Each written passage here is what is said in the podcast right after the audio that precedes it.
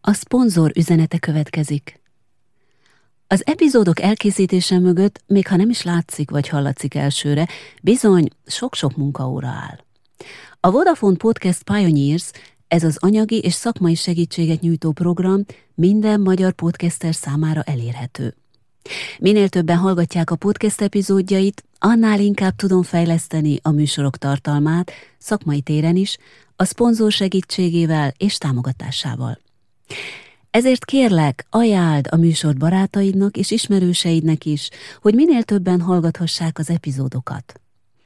Köszönöm neked, kedves hallgatóm, és köszönöm, Vodafone.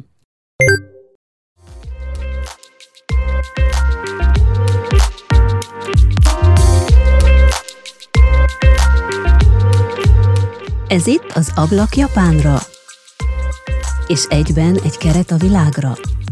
Mindenféle témák, amelyek érintenek és érdekelhetnek téged is, és mivel én itt élek, kapcsolódnak Japánhoz is. Egy szemüveg neked, amiben kicseréltem az üveget. Én Janagi Szava Gyöngyi vagyok, és a beszélgetéseimmel inspirálni szeretnélek, a mainstreamből kizökkenteni, hogy még több perspektívából nyis ablakot a világra, és saját magadra is. Hallhatsz egy rövid hírmorzsablokkot a japán trendekről, hírekről, újdonságokról. Hadd mondjam el azt is, ahhoz, hogy a podcast épülhessen és szépülhessen, szívesen fogadom a támogatásodat. Ha van rá módod és megteheted, küld el kérlek akár egyszeri hozzájárulásodat. A támogatás módját megtalálod a podcast honlapján és az epizód leírásokban is. Előre is hálásan köszönöm.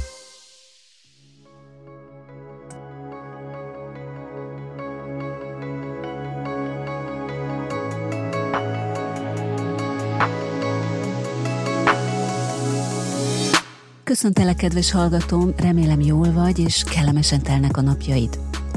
A válaszod talán attól is függ, hogy milyen szempontból tekinted a dolgokat és a körülötte történő eseményeket. Ehhez pedig szükség van némi önismeretre, nem igaz? Ki vagyok én? Milyen ember vagyok én?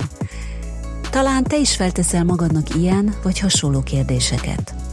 Az önismeret valahol mindennek az alapja. Ahhoz, hogy kapcsolódni tudjunk másokhoz, ahhoz, hogy együtt érezzünk másokkal, és ahhoz, hogy együtt, és ne csak egymás mellett éljünk egy másik emberrel, mindenek előtt magunkat kell jól ismerni.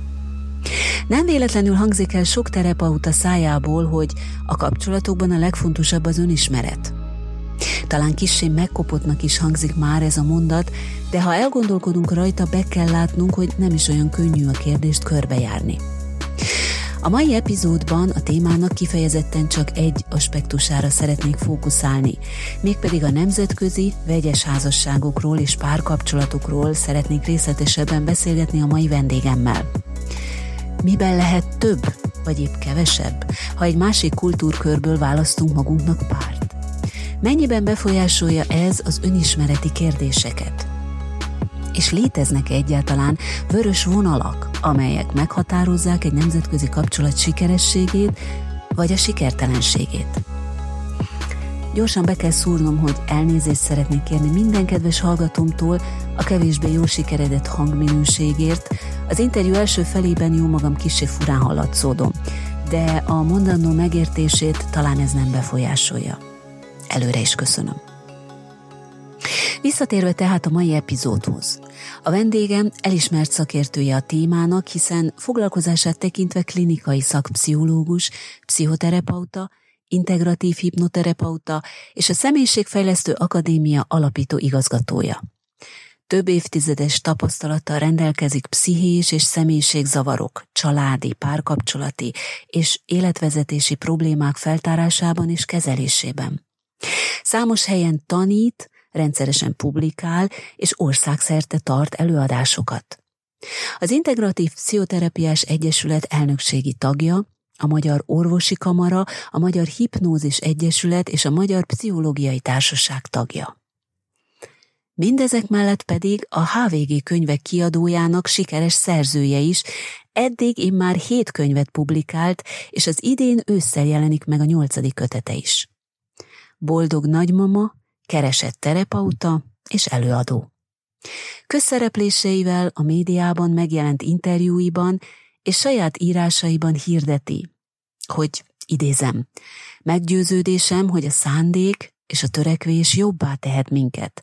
Azért dolgozom pszichoterapeutaként, mert hiszek abban, hogy tudunk változni és változtatni, és a személyiségünk fejlődése halálunkig tart. A kommunikációnak és az emberi kapcsolatoknak az alapvetését pedig az alábbiakban ragadja meg. Idézem. Azt gondolom, hogy a nyitottság, az odafigyelés és egymás meghallgatása a legfontosabb, és az, hogy kölcsönösen tudjunk tanulni egymástól. Aki az ablakot kinyitja, mint mindig, Janagi Szava Gyöngyi, és aki ma ezen az ablakon benéz, Licskainé Stipkovics Erika, akit elmondása szerint a páciensei, a tanítványai fejlesztenek, de a legtöbbet három kicsi unokájától tanulja, azaz spontaneitást, kreativitást, életörömöt és a személyiség fejlődésének apró csodáit. Kedves Erika, nagy szeretettel köszöntelek a műsorban, és nagyon szépen köszönöm, hogy elfogadtad a meghívásomat. Én is köszönöm. A felvezetőben részletesebben is beszéltem az eddig megjelent hét könyvedről, és érintettem azt is, hogy a könyvíráson kívül mennyire széleskörű tevékenységeket folytatsz a pszichológiai különböző területein, és hogy mindezeken túl még egy úgynevezett személyiségfejlesztő akadémiát, és egy közelebb egymáshoz nevű kapcsolatterápiás központot is vezetsz. Arról a színes palettáról, tehát amivel te foglalkozol, a mai beszélgetésünk fő témájául én ma a párkapcsolatokat választottam, és legfőképp majd oda szeretnék kiukadni, hogy a párkapcsolatok terén a nemzetközi házasságoknak vajon milyen kihívásokkal kell megküzdeniük, már hogyha egyáltalán meg kell küzdeniük véleményed szerint, szemben például a monokulturális párkapcsolatokkal. De most kivételesen én nem vágnék a dolgok közepébe azonnal, hanem egy ívre, egy kérdés sor mentén szeretnék haladni, és és itt rögtön az első pont, az első lépcső az az lenne, hogy ahogy említettem is, hogy te már ugye hét könyvet írtál a családi kapcsolatokról, családi kapcsolatok különböző aspektusairól, mint például a gyermekszülő kapcsolatáról, a házastársi kapcsolatról, a testvérek kapcsolatáról, csak hogy párat említsek itt a teljesség igénye nélkül. Az első kérdésem az az lenne konkrétan, hogy több könyvednek is az alcíme az úgy hangzik, hogy 11 tévhit. 11 tévhit, és itt valamiről. Na most ez a 11-es szám, ez egy, ez egy bűvös szám, tehát hogyan jött ez a 11-es szám? Miért épp 11 téveszme van? Ez az egyik, és hát a téveszméből, téveszmét folytatva, hogy véleményed szerint mikor jövünk rá arra, hogy, hogy tévhitben, téveszmék között élünk, és hogy ezeket a téveszméket vajon meg lehet-e változtatni. Korábban említetted más beszélgetések, interjúk, illetve újságcikkekben is, hogy Pepitában visszük tovább az örökségeinket, tehát hogy egyáltalán van-e, van-e lehetőség itt a tévhitek jó mederbe hajtására? A kapcsolatokról írok, és hogy én a kapcsolatokat tartom legfontosabbnak. Tehát a világon nincs olyan dolog, ami, ami fontosabb az emberi pszichének, mint a kapcsolatok. Tehát, hogy, hogy az, hogy kapcsolódni tudjak egy másik emberhez, hogy kötődni tudjak, hogy elköteleződve tudjak lenni vele, hogy mély intimitást tudjak kialakítani, és ugye a, a kapcsolatoknak nagyon sokszor a saját személyiségünk az akadályai, és ezért vettem én gorcső alá ugye a párkapcsolatoktól kezdve egy csomó családi kapcsolatot, ugye külön kiemelve a generációk közti kapcsolatot, meg a kamaszokkal való kapcsolatot, mert hogy ezeket a kapcsolódásokat, ezeket tényleg hozzuk, tehát annak a képességét.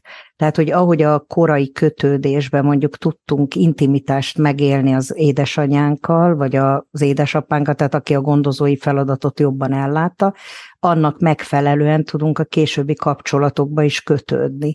Vagy amilyen sérüléseket megéltünk, azt mozgatja be mondjuk egy kamasz gyerek. Kamasz nagyon, a kicsi gyerek is, tehát mondjuk egy szüléskor bemozog a mi születési körülményeink, és az akkori kötődési nehézségeink teljesen tudattalanul.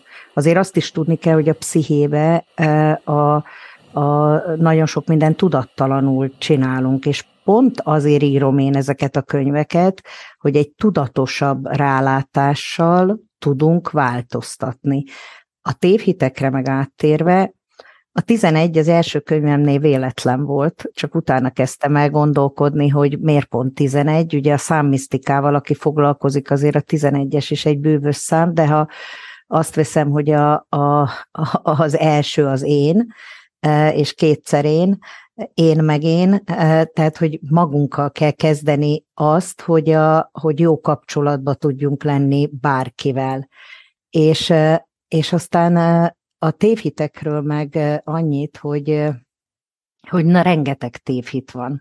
Ugye ma a párkapcsolatokat célozzuk meg, tehát a, tehát a, olyan tévhiteink vannak, ami megkeseríti az életünket. Tehát ha én azt gondolom, hogy nekem, a, mikor párt keresek, akkor a nagy őt kell megtalálnom, aki úgy tökéletes, mintha dobozból vették ki, és minden igényemet kielégíti, akkor rengeteg csalódás ér a párkapcsolatba, és olyanokért is a, a páromra haragszom, ami, amiről azt gondoljuk, hogy teljesen természetes, hogy, hogy a nagy ő az akkor é, e, létezik, amikor ilyen szenvedélyes szerelemben vagyunk, ugye ezt tudjuk, hogy ez csak egy-két évig tart, és aztán átalakul, de nem magától, ez is egy tévhit, hogy majd magától átalakul társszerelemmé. Tehát amikor már a társamba vagyok valójában szerelmes, és nem a szerelembe vagyok szerelmes, tehát a szerelem érzésébe, ami ugye egy hatalmas dopamindózis, tehát hogy ilyen örömhormonok szambáznak bennünk jobbra-balra, tehát hogy, hogy az egy nagyon jó érzés, és szoktam is mondani, ugye amikor már párkapcsolatban élünk, vagy elköteleződtünk, hogy a szerelem ellen nincsen védőoltás, tehát az bármikor előfordulhat, de hogy tudatosan én mit kezdek vele, ez egy, ez egy nagyon-nagyon fontos kérdés, és ugye a szenvedély szerelem időszakában, és ugye amikor rajtunk van a rózsaszín szemüveg, nem látjuk azt a másik embert, és, és, és ha azt gondoljuk, hogy ez nagyon sokáig fog tartani, mert ugyan mások nem tudták megcsinálni, de majd mi meg fogjuk tudni csinálni. Ezt, hogy ez sokáig tartson, akkor ez egy nagy csalódás. Ugye, ugye pont amit kérsz, hogy majd beszélgessünk a kultúrák közti különbségekről, tehát, hogy ott is van egy csomó tévhit, tehát mikor azt hiszem, hogy a másik majd úgy fog működni, meg én nagyon könnyen áthidalom ezeket. Nem. Én azt gondolom egyébként az életünkben, hogy igazán a, a és most ezzel lehet, hogy sokan nem fognak egyetérteni, de hogy a, hogy a szenvedésbe fejlődünk a legjobban.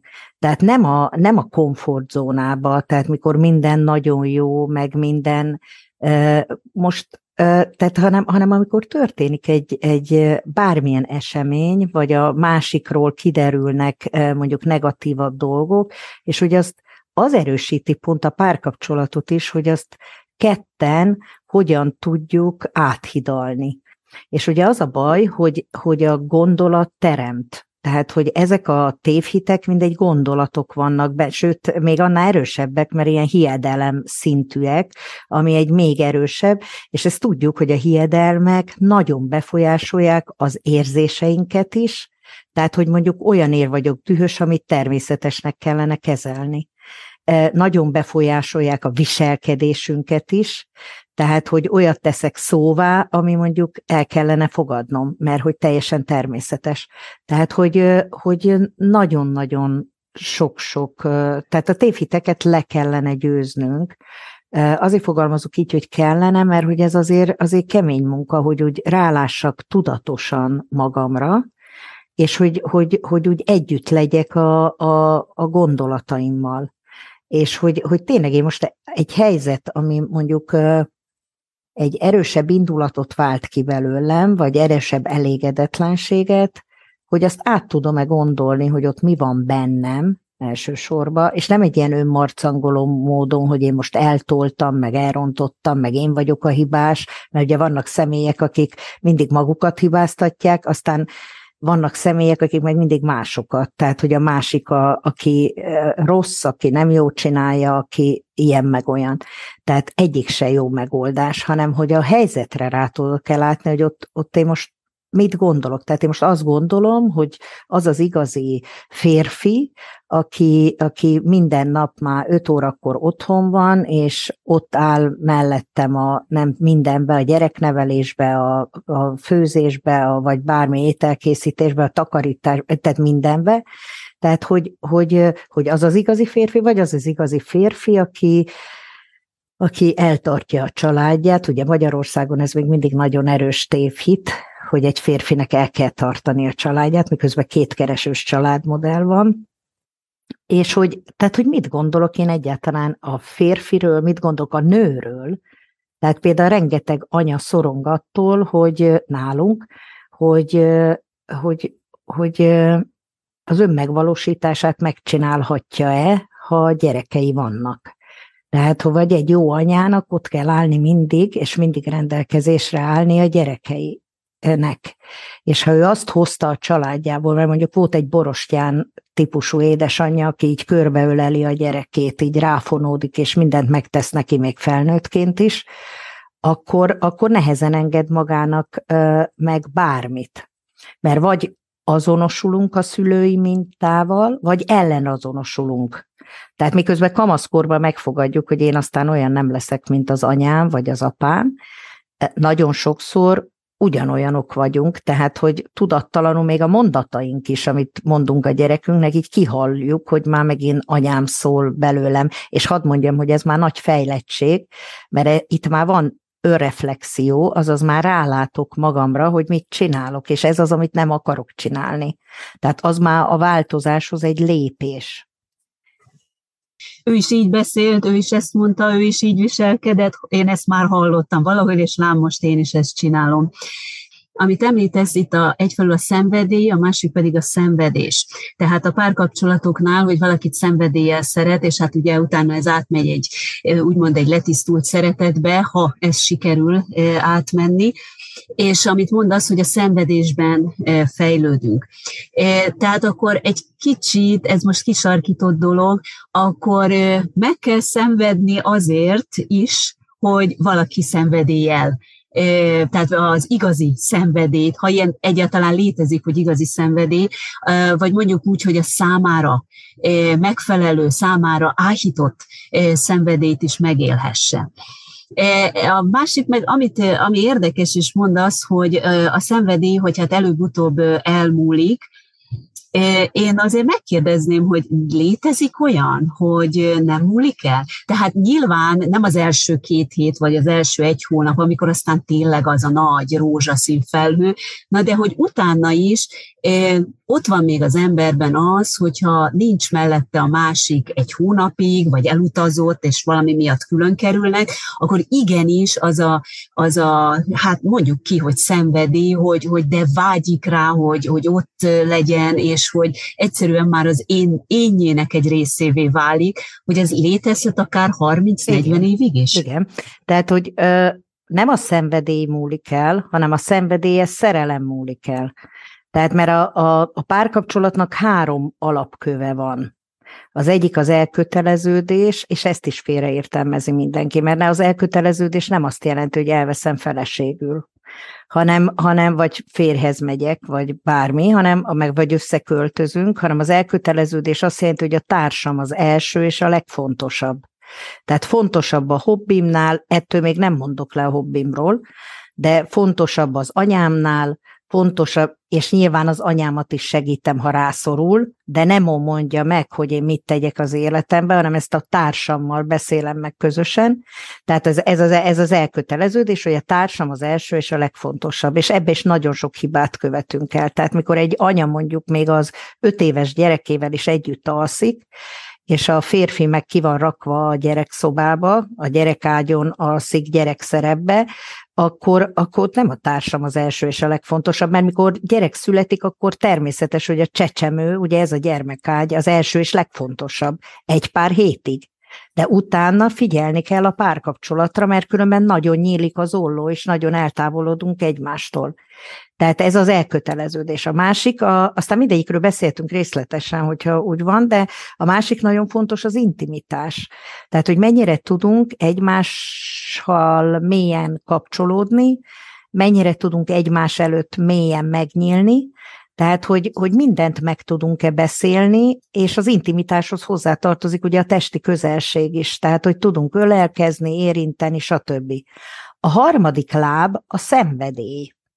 De a szenvedély az nem csak a szex, szexualitásba, hanem ez, amit mondtál, hogy vágyom a másikra, hogy hiányzik, hogy szenvedélyesen tudunk lelkesedni azért, hogy most házat építünk közösen, most, tehát, hogy milyen céljaink vannak közösen. Tehát ez a szenvedély, és amit mondtál, hogy, hogy, hogy, hogy ezért is tenni kell, tehát hogy ez nem magától van, és sokszor, amit mondtál ez előbbi példában, hogy, hogy, hogy egy hónapra elmegy a párom, tehát távol vagyunk egymástól, abban azért van egy kis szenvedés. De nagyon jó fő tud gyulladni a szenvedély. Mert hogy a szenvedély nem magától, meg az, az is egy tévhit, hogy az majd úgy magától mindig van, és magas fokon lobog. Nem. A, szel, a szenvedély az hullámzik. Tehát van, amikor így kezd elapadni, akkor, akkor akkor tennünk kell azért, hogy a szenvedély újra előjöjjön. Több közös programmal, amikor látom, hogy a barátnőim is csodálják a páromat, és én is még szerelmesebb tudok bele lenni, e, és, és újra föléled a szenvedély, vagy akár egy kicsit távol vagyunk egymástól, és attól, vagy mit tudom, elkezdem más szemüvegen átnézni, hogy milyen gyönyörű, ahogy csinálja ezt, meg azt a hobbiát, és ez, ez mennyire klassz, és ez milyen klassz ember, és milyen jó, hogy én vele élhetek, és ettől is föllobban a szenvedély. Tehát, hogy, hogy ez a három láb, ha nincs meg a párkapcsolatban, akkor csak lakunk együtt, akkor az nem egy klasszikus párkapcsolat. Tehát, és, és itt például én azt gondolom, hogy, hogy nincs a nemzetek között különbség, mert ennek a háromnak, ennek minden párkapcsolatban meg kell lenni. Tehát az elköteleződésnek, az intimitásnak és a szenvedélynek. Ezzel egyet tudok érteni, csak itt, ha már rögtön tényleg itt a, a, a mély vízbe beleugrottunk, annyit azért hozzátennék, illetve kiegészítenék, hogy az intimitással kapcsolatban, amit mondasz, hogy az európai kultúra, vagy mondjuk úgy a nyugati kultúra és a keleti kultúrák nagy különbsége az, hogy tehát a keleti kultúrák nem úgy mutatják ki az intimitást, mint a nyugati kultúrák. Na most ez egy ilyen konfrontációs forrás is lehet, akkor, amikor különböző kultúrákból jönnek össze ugye a párok, tehát egy mondjuk Európából jövő és egy keleti kultúrából jövő. Itt nem csak konkrét a japánra gondolok, hanem ez ugyanúgy a koreai és az itteni más kínai, bár ők ott egy kicsit mások, de, de hát itt ez a korea, japán országokra, ez nagyon jellemző. Tehát itt azt akarom csak mondani, hogy ha elindul ugye a kapcsolat, akkor meg kell érteni, mindkét félnek, a másiknak az igényét. És amit te is ugye sokszor hangsúlyozol, hogy a magyar kapcsolatoknál is nyilván, hogy különböző helyekről, különböző mondjuk országrész, ha így veszük, de egyáltalán különböző családokból jönnek össze ugye a házastársak, és mindenki hoz magával valamit, valamilyen szokás, gyűjteményt, hogy viselkednek, hogyan ünnepelnek, és a többi, és a többi. Na de egy olyan, eset, olyan esetben, amikor egy európai kultúra, meg egy ázsiai kultúra jön össze, ez annyiban, tehát ez gyökereiben, alapjaiban teljesen más. Na most az intimitásnak a kifejezése is így más, és hogy ezt egyáltalán el megértik-e egymás között, elfogadják-e. Tehát ezzel én csak azt akarom mondani, hogy lehet, hogy jól működne a kapcsolat, de alapban vannak ilyen hát csúnya szóval élve handicapek, hogy hát ezt meg kell oldani, mert mondjuk például a nő arra vágyna, hogy a, a férje az akár az utcán is átkarolja, vagy jobban kifejezze az érzelmeit, amit egy keleti kultúrából jövő férfitől nem igazán fog megkapni soha, mármint akkor, amikor ott élnek, hogy abban az országban, vagy Japán, vagy Korea, vagy bármi. De, és itt most hadd kanyarodjak el, itt megint érdekes pont, hogy akkor, amikor Európában élnek, tehát mondjuk a japán férj és az európai feleség Európában élnek, akkor el lehet esetleg várni, nem biztos, de ott el lehet azért várni egy olyan váltást, változást, most ne arra, ne arra gondoljunk, hogy egy 180 fokos fordulat, de hogy mégis egy kis hozzásimulás az európai kultúrához, a férj részéről, hogy itt az intimitásnak, mint fogalomnak hogy ö, hogyan fogadják el a házastársak, hogyan értelmezik egy, egymás intimitását, és hogy ehhez tudnak-e alkalmazkodni, hogy valahol ez szerintem egy nagyon fontos kérdés már így a nemzetközi házasságok terén. Tehát az intimitás minden párkapcsolatban fontos, csak más a megjelenési módja. És a, az intimitás az, az nem csak az érintés, tehát, tehát hogy tényleg ez kultúránként teljesen más, sőt, még a szexualitás is teljesen más, mert mondjuk a, a nyugati, nálunk pont az a baj, hogy ilyen nagyon teljesítményorientált a szex, szexuális együttlét, hogy hányszor van orgazmus, milyen gyorsan van orgazmus, és, és nekem az intimitás ez a mély összehangolódás, és biztos, hogy egy, egy, egy nyugati kultúrába szocializálódott nő, főleg mostanában, mert azért teszem hozzá, hogy én 65 éves leszek most, az én gyerekkoromban nem volt ennyi ölelgetés, mint most.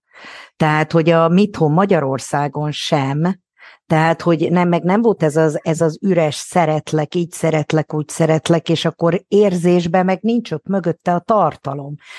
Nekem az intimitás az a mély érzés mit érez a másik iránta, én is mit érzek iránta, és ezt érezzük mind a ketten.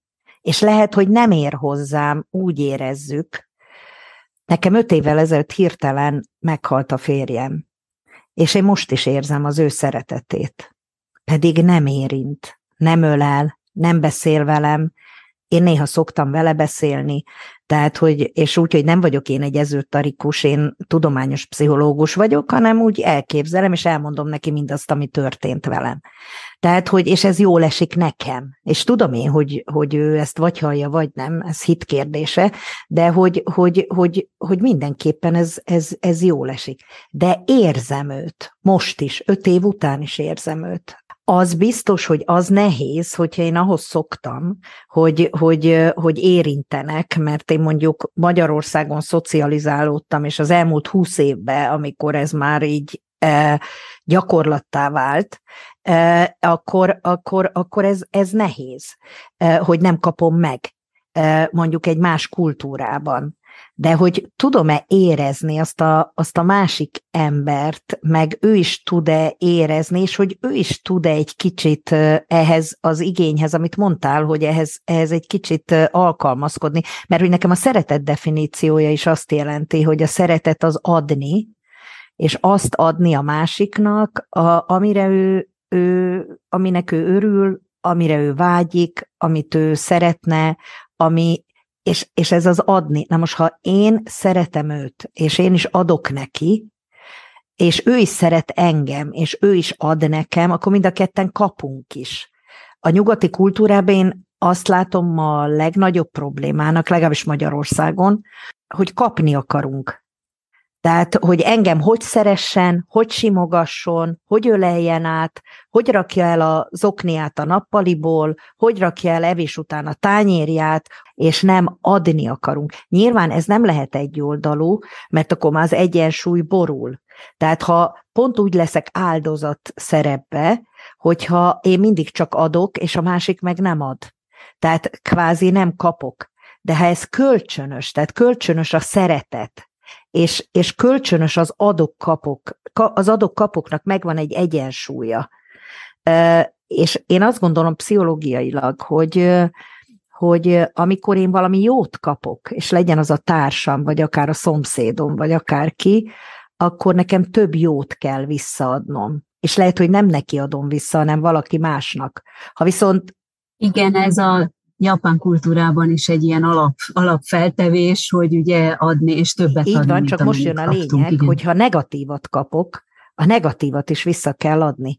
Külön, tehát nem ugyanúgy, hanem akár az, hogy megbeszéljük, hogy elmondom az érzéseimet, és ez is az intimitás része, hogy most nekem mi fájt az előző mondatba, és, és, és hogy megbeszélem azt is, hogy mondjuk neki ez honnan jön, vagy hogy, mert ha ezt én nem adom vissza a negatívat, akkor egyre jobban kerülök az áldozat szerepbe, csak a negatívból kevesebbet adok vissza alaptézis egy, egy párkapcsolatba is, legalábbis kell, hogy legyen, mert hogy akkor, akkor van egyfajta az adok-kapoknak egy egyensúly, és akkor van igazi szeretet, de persze ezt nem így kognitívan méret, méregetjük fejből, agyból, hanem ez pont az intimitásból jön. Tehát ez olyan, mint mikor gyerekünk születik, és akkor mindent meg akarok neki adni, mert szeretem. Én feltételezem, hogy a párkapcsolat az két felnőtt ember, ami persze nem így van, két felnőtt ember találkozása, tehát felnőttként már tudom azt, hogy, hogy,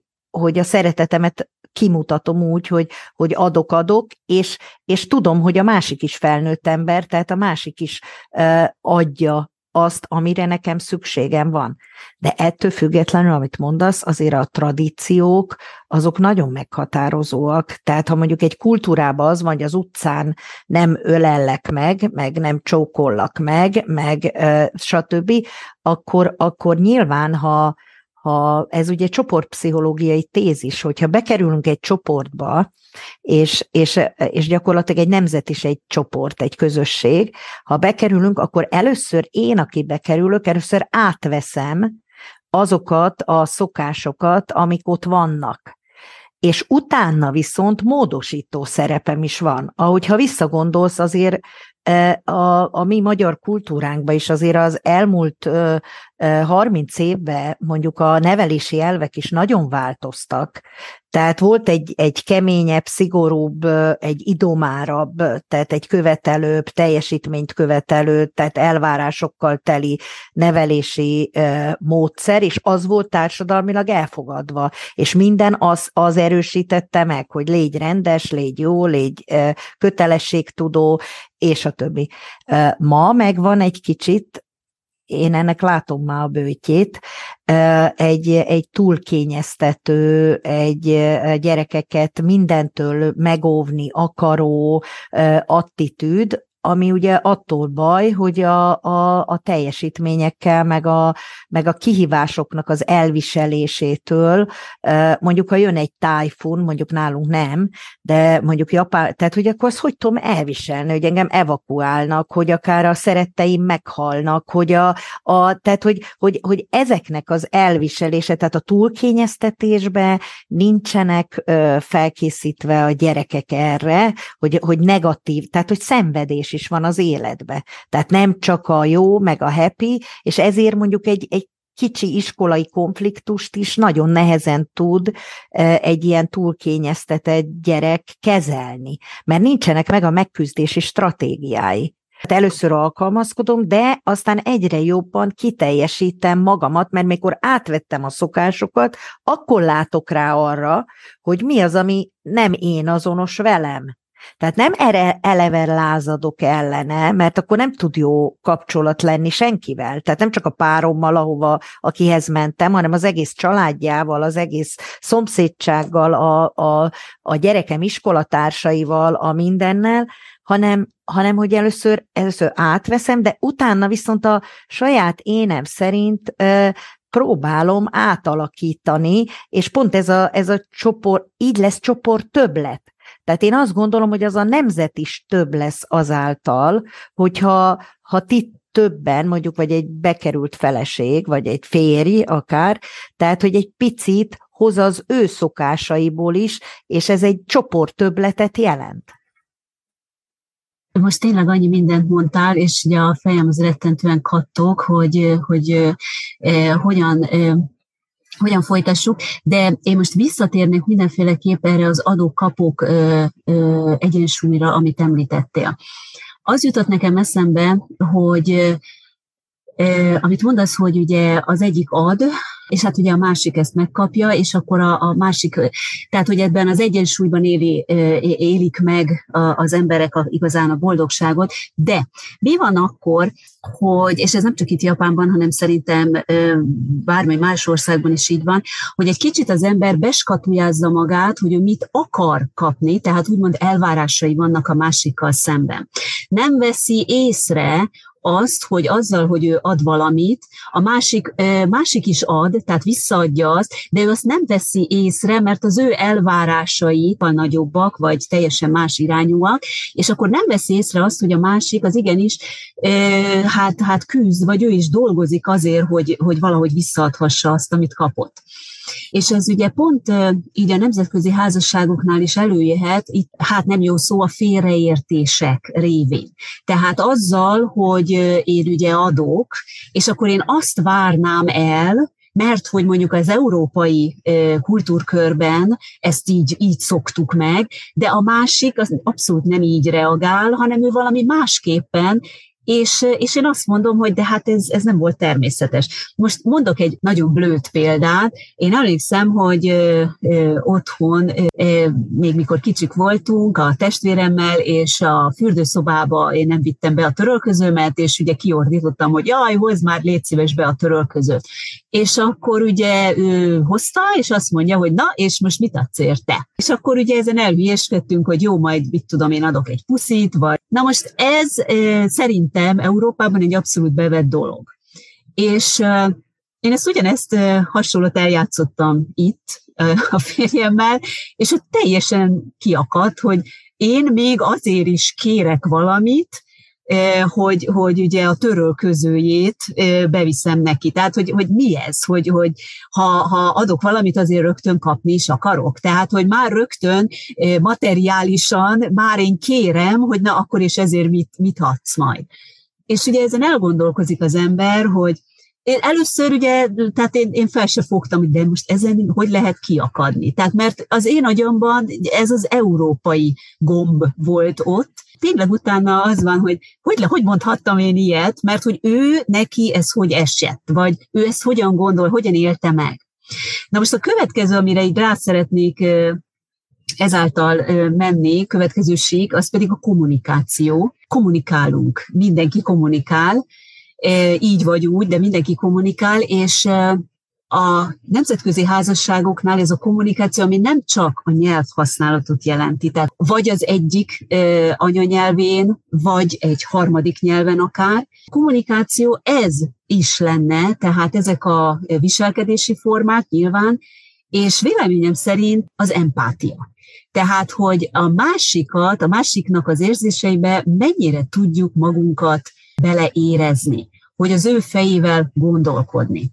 És ezt szerintem nem csak Japánban, hanem nyilván más országok, tehát mondjuk Európán belül is egy magyar és egy német, vagy egy magyar és egy angol házasságot, hogyha megnézünk, európai kultúrkör ugyan, de mégis a kommunikációban vannak eltérések.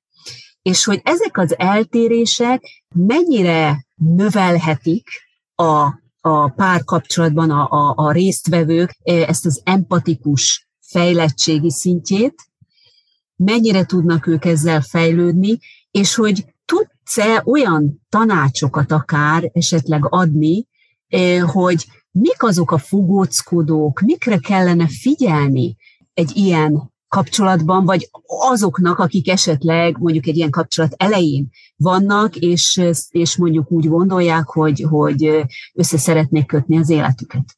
Hát nagyon fontos témát vetettél most föl, de előtte még hadd reagáljak erre a törüközös példára, mert hogy, hogy pont ebbe így kicsibe benne van az, hogy, hogy, hogy mit, mi a megoldás. Tehát, hogy, hogy amikor te hozod a saját szokásodat, őnek is megvan a saját szokása, és teljesen igaza van abba, hogy miért kéne azonnal materiális, tehát mikor én azt mondom a materiális dolgot kérni, mikor én azt mondom, hogy adok-kapok egyensúly, az nem úgy van, hogy most adtam valamit, aztán gyorsan te is adjál, hanem úgy hosszú távon, De hogy ez nagyon aranyos, hogy egy picibe benne van az, hogy, hogy azért neked ez nem esett valószínűleg jól, tehát ott van egy picike szenvedés, neki se esett jól, neki is van egy picike szenvedés, tehát erre mondom azt, hogy szenvedve fejlődni, hogyha ezen most nem megsértődtök, akár ő, akár te, és, és nem az van, hogy egy, most térek át a kommunikáció, te üzenettel azt mondod, hogy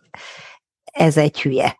Tehát, hogy vagy minek jöttem én ide, vagy, vagy, vagy e, ez a kultúra, ez nem nekem való, vagy töröröröt, tehát, hogy, hogy, hogy egyszerűen elkezdesz ráharagudni, vagy ő te rád, akkor, akkor nincsen megold, akkor, akkor szenvedve szenvedünk, és nem szenvedve fejlődünk. Ha elgondolkodunk, tehát ha nem sértődünk meg, hanem tudjuk, hogy ez a tehát amit te azonnal tudtál, és ez az igazi önreflexió, és ez az önismeretnek a gyökere, hogy ezt mi így szoktuk a tesómmal, tehát nekem ez onnan jön, és nekem ez teljesen természetes. Ő meg másképp szokta a tesójával, és neki ez nem természetes, és ha ezt el tudod fogadni, te is, meg ő is, akkor fejlődünk, mert akkor megtanulunk valamit, hogy vele ezt nem lehet. Viszont tanulok én is egy, egy, egy másfajta kultúrát, mondjuk egy, egy japán férfi az megtanulja azt, hogy hát ez egy játékos dolog, és hogy lehetne játékosabban is élni, mint ahogy mondjuk bizonyos kultúrákban élnek. A másik, te meg megtanulod, hogy neki a tisztelethez nem tartozik az hozzá, hogy azonnal adjál is valamit. Kvázi mind a ketten fejlődtök általa akkor, ha nem megsértődünk. És ha még erről kommunikálni is tudunk utána, tehát ha még utána meg is tudjuk beszélni, hogy te figyelj ide, tehát el tudom neki mesélni, hogy figyelj ide, mi gyerekkorunkban nekünk ez egy nagyon jó játék volt, hogy, hogy, hogy, hogy akkor én mit adok, te mit ad, mind a kettőnk éreztük, hogy szeretjük egymást, tehát el tudod ezt mondani, ő el tudja mondani, hogy, hogy a mi kultúránkban meg ez ezt meg ezt jelenti, és az én érzéseimben így ez meg ez jelent meg. Akkor, akkor a kommunikációba egy sokkal magasabb szintre juttok, mert mindenki elmondja, tehát nem a másikat kezdi el szidni, hogy azért lehetté volna kedvesebb, hanem hogy, tehát nem a másikat szidjuk, hanem elkezdek magamban nézni, hogy nekem ez honnan is jön, és ezt én miért csináltam, teljesen mindegy, hogy mit csináltam, hogy tudok e, akár változni is az ő kedvéért, mert szeretem, és a változásomat adom, de nem úgy, hogy már nem én vagyok, és nem vagyok én azonos, hanem ezekbe az apró dolgokba, mert miért ne. Tehát, hogy de megértetem vele, hogy én mit érzek, és hogy mit éreztem, amikor például mit tudom én, olyan volt a hangsúly, vagy, vagy tehát, hogy a kommunikációban az egyik legfontosabb, hogy, hogy, hogy én üzenetekkel tudjuk kommunikálni, tehát, hogy én mit érzek, bennem mi van, ezt én honnan hozom, és ne a másikkal foglalkozzak, hanem ő meg foglalkozzon saját magával, és akkor úgy hozzunk létre valami közöset.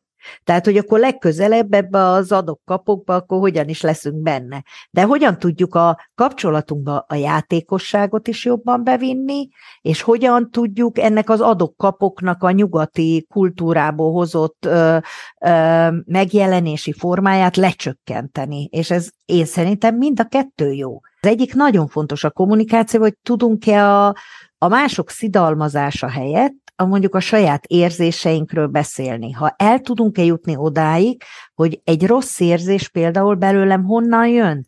Tehát lehet, hogy úgy szólt hozzám, mondjuk a párom, hogy az apukám szokott, és az is fáj gyerekkoromba. Tehát, hogy ha ezekkel teljes, és ezért a kapcsolatokban a legfontosabb az önismeret, hogy én pontosan tudom, hogy nekem ebbe a helyzetbe, ha fáj valami, akkor pontosan mi fáj. És ami nagyon-nagyon fontos a, a, még a kommunikációba, hogy nem csak az enyémet kell tudni, hiszen a kommunikáció az kapcsolat két ember között, hanem hogy a másik fejében mi van. Tehát az igazi jó kommunik kommunikátorok, tehát akinek jó a kommunikációs képessége, az mindig tudja, ezt filmekben lehet is látni, hogyha én leülök egy üzleti tárgyalásra, akkor főkészülök a másik emberből. Tehát szerzek egy csomó információt, mert az információ tényleg hatalom, és ha őt jól ismerem, tehát kvázi tudok az ő fejével gondolkodni, akkor fogunk tudni jó kommunikálni. Hát most képzeld bele, hogy mondjuk a szomszédodnak, akinek mondjuk évek óta nem lehet gyereke, vagy nem jön össze a gyerek, és akkor megkérdezed, hogy, hogy, hogy mikor lesz gyereketek. Tudjam azt, hogy bennem mi zajlik, csak ez nagyon nehéz, és sok gyakorlást igényel. Tehát, hogy bennem mi zajlik, nekem milyen nyomógombokat nyomott meg a másik, tehát miket érzek, de hogy mi történhet a másikba. És ha én ismerem őt, és ismerem az ő családtörténetét, és akkor azt is tudom, hogy ez honnan jön belőle, hon, és sokkal elfogadóbb és megbocsájtóbb tudok lenni. Aztán a harmadik nagyon fontos, hogy azért ne felejtsük el, hogy a kommunikációnak 90% a metakommunikáció. Tehát az azt jelenti, hogy a testbeszéd, az arc, a, a, én például fiataloknak szoktam tanítani, hogy ne provokál túl a másikat. Tehát mikor azt látom, hogy tudik, vannak olyan fiziológiás jelek, amin pontosan lehet látni, hogy most a másik kezd dühösebb lenni, tehát veszíti el az egyensúlyát. Na most amikor a dű elural, vagy bármilyen érzés, akár a félelem, tehát onnantól már kommunikálni nem lehet, mert az érzések úgy eluralnak bennünket, hogy, hogy nem lehet. Viszont ennek vannak előjelei. Tehát, tehát például egy, egy nagyon felfokozott érzelmi állapotban van, aki elsápad, van, aki elpirul. A légzés megváltozik. Innen, ha én ezt tovább provokálom, amikor a hangerő, meg a hangszín, meg mindenen látszik, a szemébe látszik, hogy a szem tényleg a lélek tükre, tehát, hogy, hogy egy csomó párkapcsolatban én azt is látom, hogy, hogy ezeket a finom jeleket, tehát annyira magunkra figyelünk, és nem a másikra, hogy a másikban ezeket a finom jeleket nem, nem vesszük észre, pedig tudni kell, ezt már akik régóta vannak együtt, azért megtanulják a saját kárukon, hogy csöndbe is kell lenni. Tehát sokszor a csend a legbeszédesebb. Sok mindent mondtál, és ezzel kapcsolatban itt a 90%-a e, metakommunikáció, amit mondasz, tehát, hogy nem a konkrétan a verbális, hogy mit mond, hanem ugye, hogy mondja, és milyen háttéranyaggal teszi ezt még, ez is egy nagyon érdekes dolog, hogy Európában, Amerikában és egyáltalán a hogy ugye a szem a lélek tükre, és egyáltalán szemből lehet olvasni, ez tény és való, így van, de, de érdekes, hogy a, azt mondják, legalábbis a japánok, azt mondják, hogy az európaiaknak inkább a száj körüli izmaikat kell figyelni, mert azok árulnak el sokkal többet, és ez tulajdonképpen a japánoknál is így van, csak itt ugye sokan ezt a póker arcnak szokták mondani, hogy egy tárgyalás során is akár, vagy bármikor, ugye amikor egy japánnál nem lehet tudni, hogy most mire gondol. Azt hisszük, hogy mondjuk egy tárgyalás során is, hogy hú, hát ez most jó irányba haladunk, nyélbe fogjuk ütni az üzletet, és hát utána kiderül, hogy mégsem. Mert hogy ezt közben egyszerűen nem lehetett leolvasni az arcáról. Itt Japánban nem az a lényeg, hogy másikra erőltessük, ez csúnya szó, másikra erőltessük a saját, a mi magunk saját érzéseinket, Éppen ezért inkább ugye itt Japánban, ami nem biztos, hogy jó, elfolytják az emberek a valódi érzéseiket.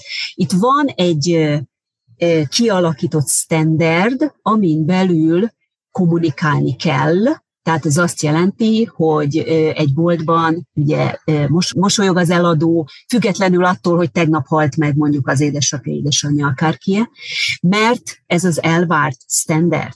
Na most ennek ugye nyilván megvan a hátulütője is, hiszen ugye emberek és nem robotok, tehát, tehát nyilván mindenkinek megvan a saját érzése, hogy ezt mennyire tudja kordában tartani. Direkt nem az elfolytani szót használnám, hanem hogy kordában tartani, mert valahol ezt nekik is ki kell adni. Most vagy kiadja munka után, vagy hát sajnos sokan, ugye itt a sok bűntényeset, meg egyáltalán ami történik, ilyen formán ezt a stresszt, ilyen formán is kiadják. De amit szeretnék mondani, hogy a párkapcsolatnál is, ugye amikor japán házasságot figyelünk, tehát a két fél, mindkét fél japán, akkor ők is, ugye ez, ez ezután a standard alapján működnek. Egyáltalán ebben, amit mondasz te is, hogy kommunikáció, és hogy a másikat elfogadni, megérteni, stb., ez előfeltétele annak, véleményem szerint, hogy két egyenrangú partner van a kapcsolatban. Na most itt sajnos még Japánban még mindig, nagyon, főleg az idősebb korosztálynál, ami itt szó sincs egyenrangúságról, hanem ugye hát a férj az, aki, aki a, a, a, a szóvivő, úgymond, de ez is nagyon huncutul van megoldva, mert ugyanakkor a feleség, aki kezeli a, a, a büdzsét, a háztartást, meg akármi, és hát úgymond hátulról irányítja a férjet. Tehát ezek is ilyen nagyon érdekes konfigurációk, hogy úgy mondjam. Nyilván a fiataloknál, tehát az újabb generációnál azért ez már ennyire nincs, de hát sajnos még a japán társadalom itt az, hogy a női egyenjogúság és a nők elismerése, ez még nagyon messze Szeretnék mondani, hogy a könyvedben említetted, méghozzá nagyszülő unoka viszonyban említetted, ezt most idézném is szó szerint, hogy azt gondolom, hogy a nyitottság az odafigyelés és egymás meghallgatása a legfontosabb, és az, hogy kölcsönösen tudjunk tanulni egymástól. Vélemény, én ezt azért idézem, mert ezt ebben annyira szépen összefoglaltad azt, amit eddig ugye így részleteiben menően beszéltünk, hogy, hogy hát ez idézésre, idézésre méltó. Tehát még egyszer, hogy a nyitottság, tehát nyitottnak kell lennünk nem csak egy nemzetközi kapcsolatban, hanem a saját monokul, tehát a rock közti, egymás közti kapcsolatban is, az odafigyelés, amit mondasz, hogy ugye a másikra, tehát folyamatosan, hogy valójában a másik mire gondol, empátia, és hogy meghallgassuk a másikat. Mert hogy ugye ezt is gyakran mondod, hogy mindenki a saját igazát, és hát nem csak te mondod, sokan mások is, mindenki a saját igazát akarja hajszolni, és ezt azért mondom csak, mert véleményem szerint pont a nemzetközi házasságok adnak arra egy lehetőséget, hogy az ember egy kicsit megtanulhassa azt, hogy ne csak a saját igazát hajszolja. És ez abból következik, pont abból következik, hogy másképp gondolkodik a két fél. Mert akkor, amikor véleményem szerint egy magyar házas társ, magyar házasságról van szó, akkor valahol mind a kettő a magyar kultúrkörben gondolkozik. Nem tud abból kilépni. Nem tud egy problémát más aspektusból szemlélni, mert hogy a, a, a, a, ennek a kultúrkörnek a rabjai. De akkor, amikor egy más aspektus is bejöhet, akkor tehát azt kell megtanulni, arra kell figyelni, hogy ez nem azt jelenti, hogy a másik akarja rám erőszakolni a saját igazát, vagy én akarnám a másikra, hanem ott is pont megtalálni azt, és ráébredni arra, hogy a másik, amit mond, az lehet, hogy jó.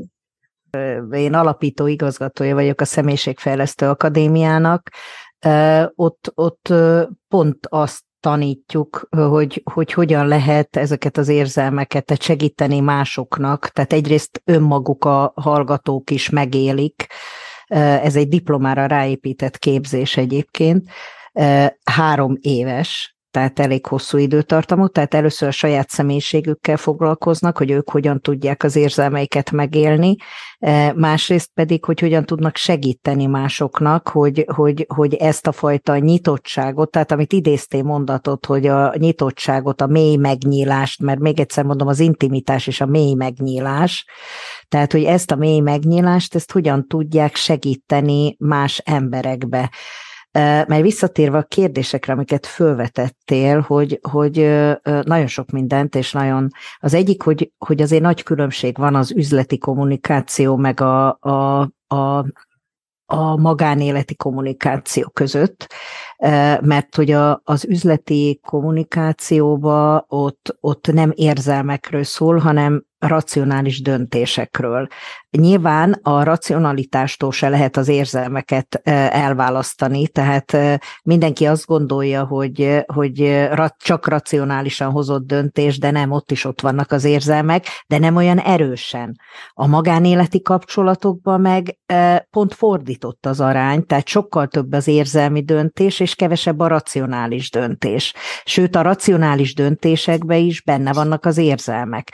Tehát, hogy mondjuk én racionálisan a kamasz gyerekemnek odaadom-e az autót, a friss jogosítványa vagy nem, ez egy racionális döntés lenne, ha az érzelmeim nem befolyásolnának, hogy a gyerek már annyira könyörög, meg nagyon égő lesz neki a haverok előtt, ha nem meg egyebek, tehát, tehát bejátszanak nagyon erősen az érzelmek, és ugyanígy a párkapcsolatban is.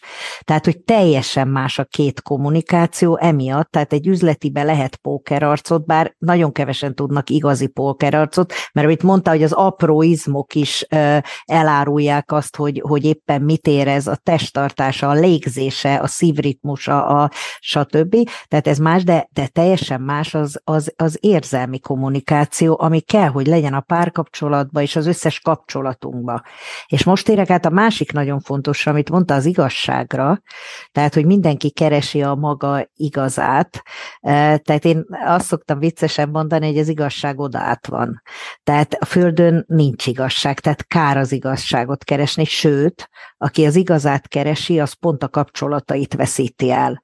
Mert pont az igazságkeresés az, ami, ami nagyon megmérgezi a kapcsolatokat. Tehát mert pont az látszik, hogy nem figyelek a másikra, azt üzenem a magam igazságával, hogy, hogy én akarom, mint egy két éves kisgyerek. Én akarom, én ededül, mondja, mikor egyedül be akarja kötni a cipőjét, de nem tudja.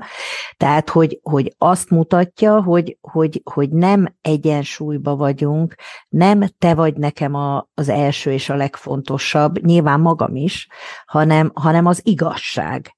És, és, és így teljesen elveszítjük a kapcsolatainkat. Teljesen mindegy, hogy a testvérünkkel keressük az igazságot, a szüleinkkel keressük, a gyerekeinkkel, hogy, hogy kinek van igaza, és hogy nem tudjuk gyakorolni, amit mondasz, az empátiát, az elfogadást, a, mert nem lényeges. Tehát, hogy, hogy tehát egy idő után rájössz, hogy, hogy hogy az fontos, hogy, hogy ott van a másik ember, hogy szeret téged, hogy klassz dolgokat csináltok együtt, hát ha így van, persze, hogy, hogy amit az életedbe csinálsz, azzal jót teszel embereknek, a családodnak, a, a munkahelyeden, a, a munkádban, hogy kiteljesíted saját magadat, és ehhez képest az, hogy mi igazság, meg mi nem, ez rettentesen szubjektív, és számomra nagyon lényegtelen. És valóban igazad van, hogy egy csomó párkapcsolatban meg ezen vitatkoznak, hogy most kinek van igaza, de kezdve ad, a, a, a hazon, hogy mondjuk a,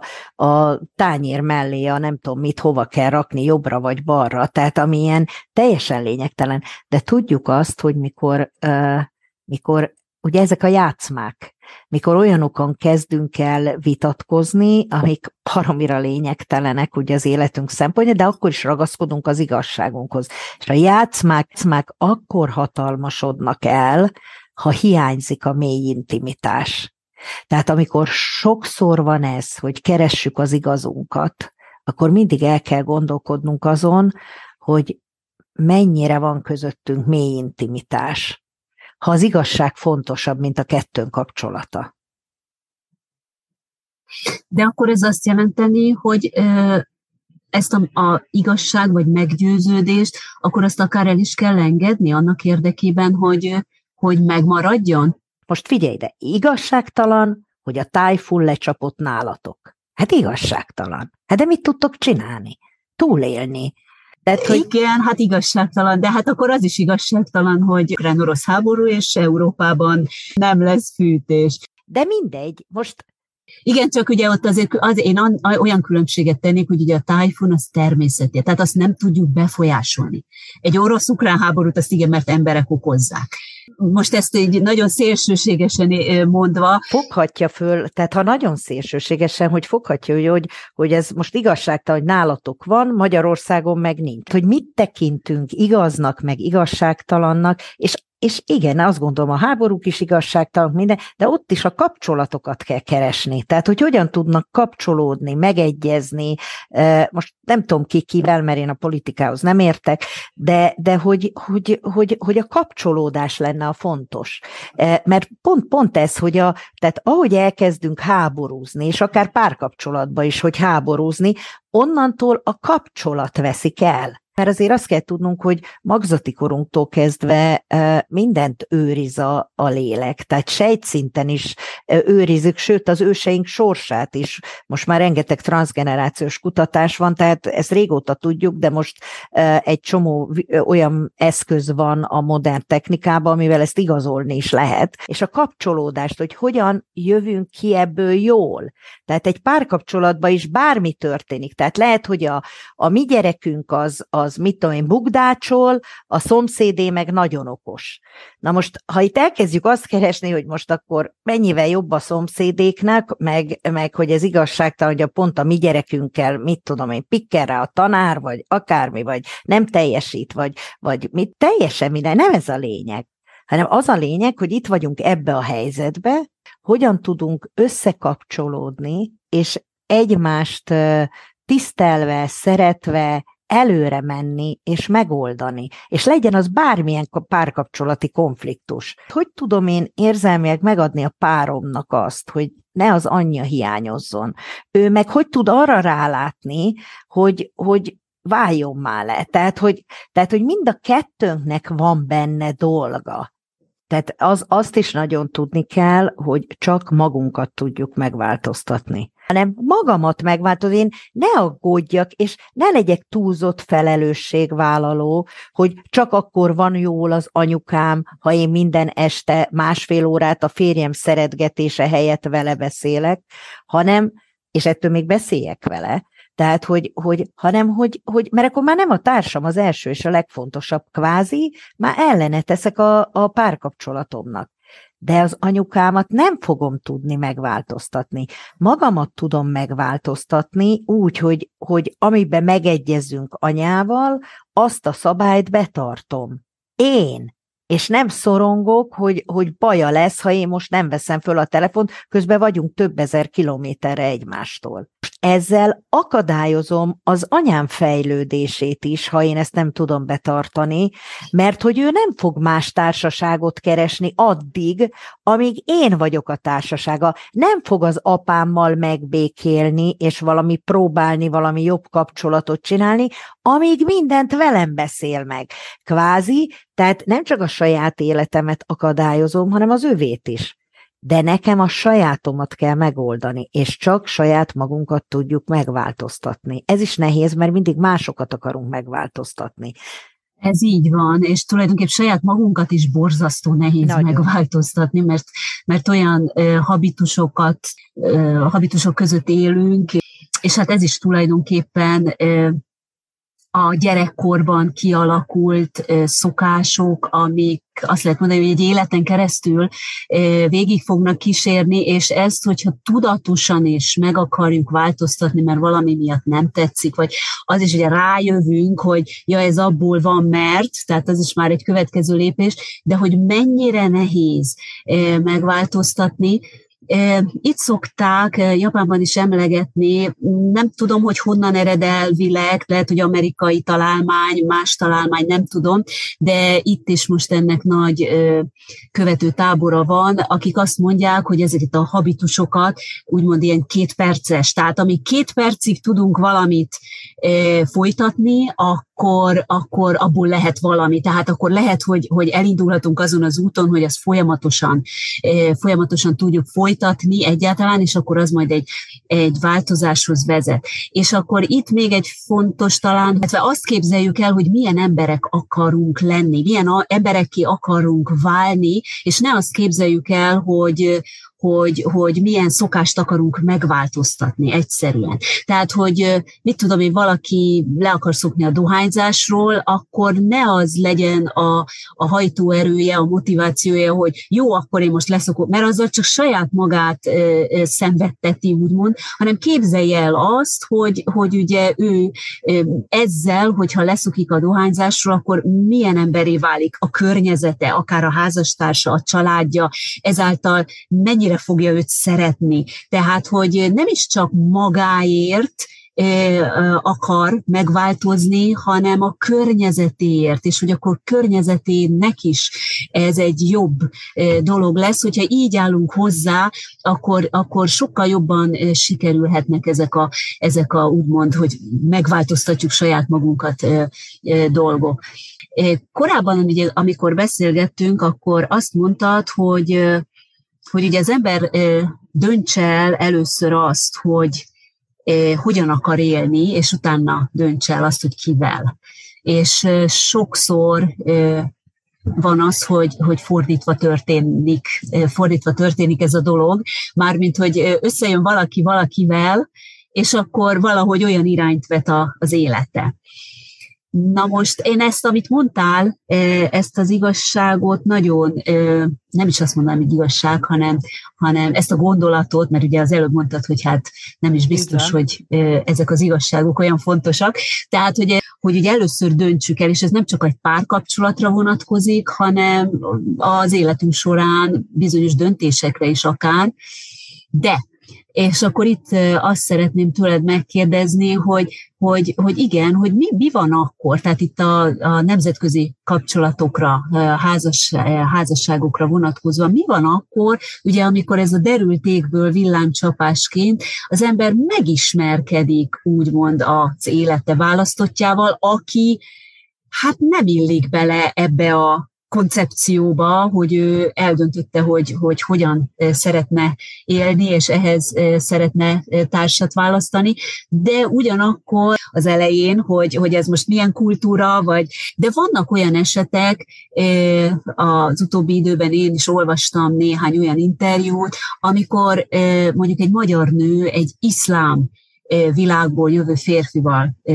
köt házasságot akár, vagy él vele együtt, és igazából nincs tisztába annyira az iszlám világ elvárásaival és mindennel, hanem ugye ő csak tényleg ennek a, ebbe, a, ebbe a vonzalomba, vagy hát ebbe a, ebbe a világba lép, és csak a, a férfit látja, hogy ilyen esetekben véleményed szerint van-e olyan határ, vagy van-e olyan pont, amikor az embernek azt kell mondania, hogy akkor itt ő leáll, tehát ennél tovább nem szabad menni, mert akkor tényleg tönkre mehet, csúnya szóval az egész élete, vagy egy teljesen más, irány, teljesen más irányt vehet az élete, mint amit először elképzelt az életünk folyamatosan más irányt vesz egyébként, tehát hogy, tehát, hogy ugye minden változik, a személyiségünk is változik egy életen át, tehát lehet, hogy ez, ez neki nem egy tudatos vágya, hanem egy rejtett vágya, tehát hogy még ez is lehet, hogy, hogy ahol másképp bánnak a nőkkel, vagy, vagy lehet, hogy pont ezt a mintát látta, miközben nem iszlám volt mondjuk az apja, hogy ugyanúgy bánta a, az anyjával, és ezt a mintát tudattalanul viszi ő tovább, és tudattalanul választ.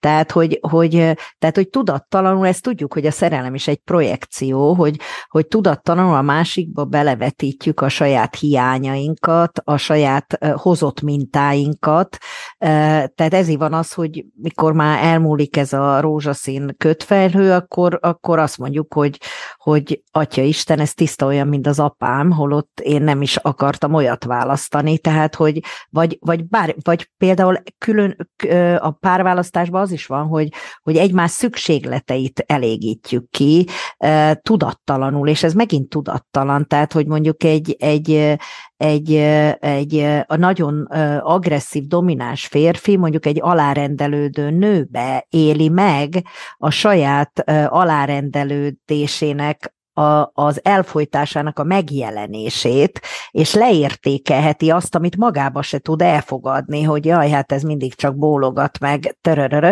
Tehát, hogy, hogy, hogy nagyon sokféle szempontból választunk párt, de ez majdnem mind tudattalan. Tehát, hogy kibe leszünk szerelmesek, és ugye ma a, a, már régóta, vagy sok országban a szenvedélyszerelemmel választunk párt.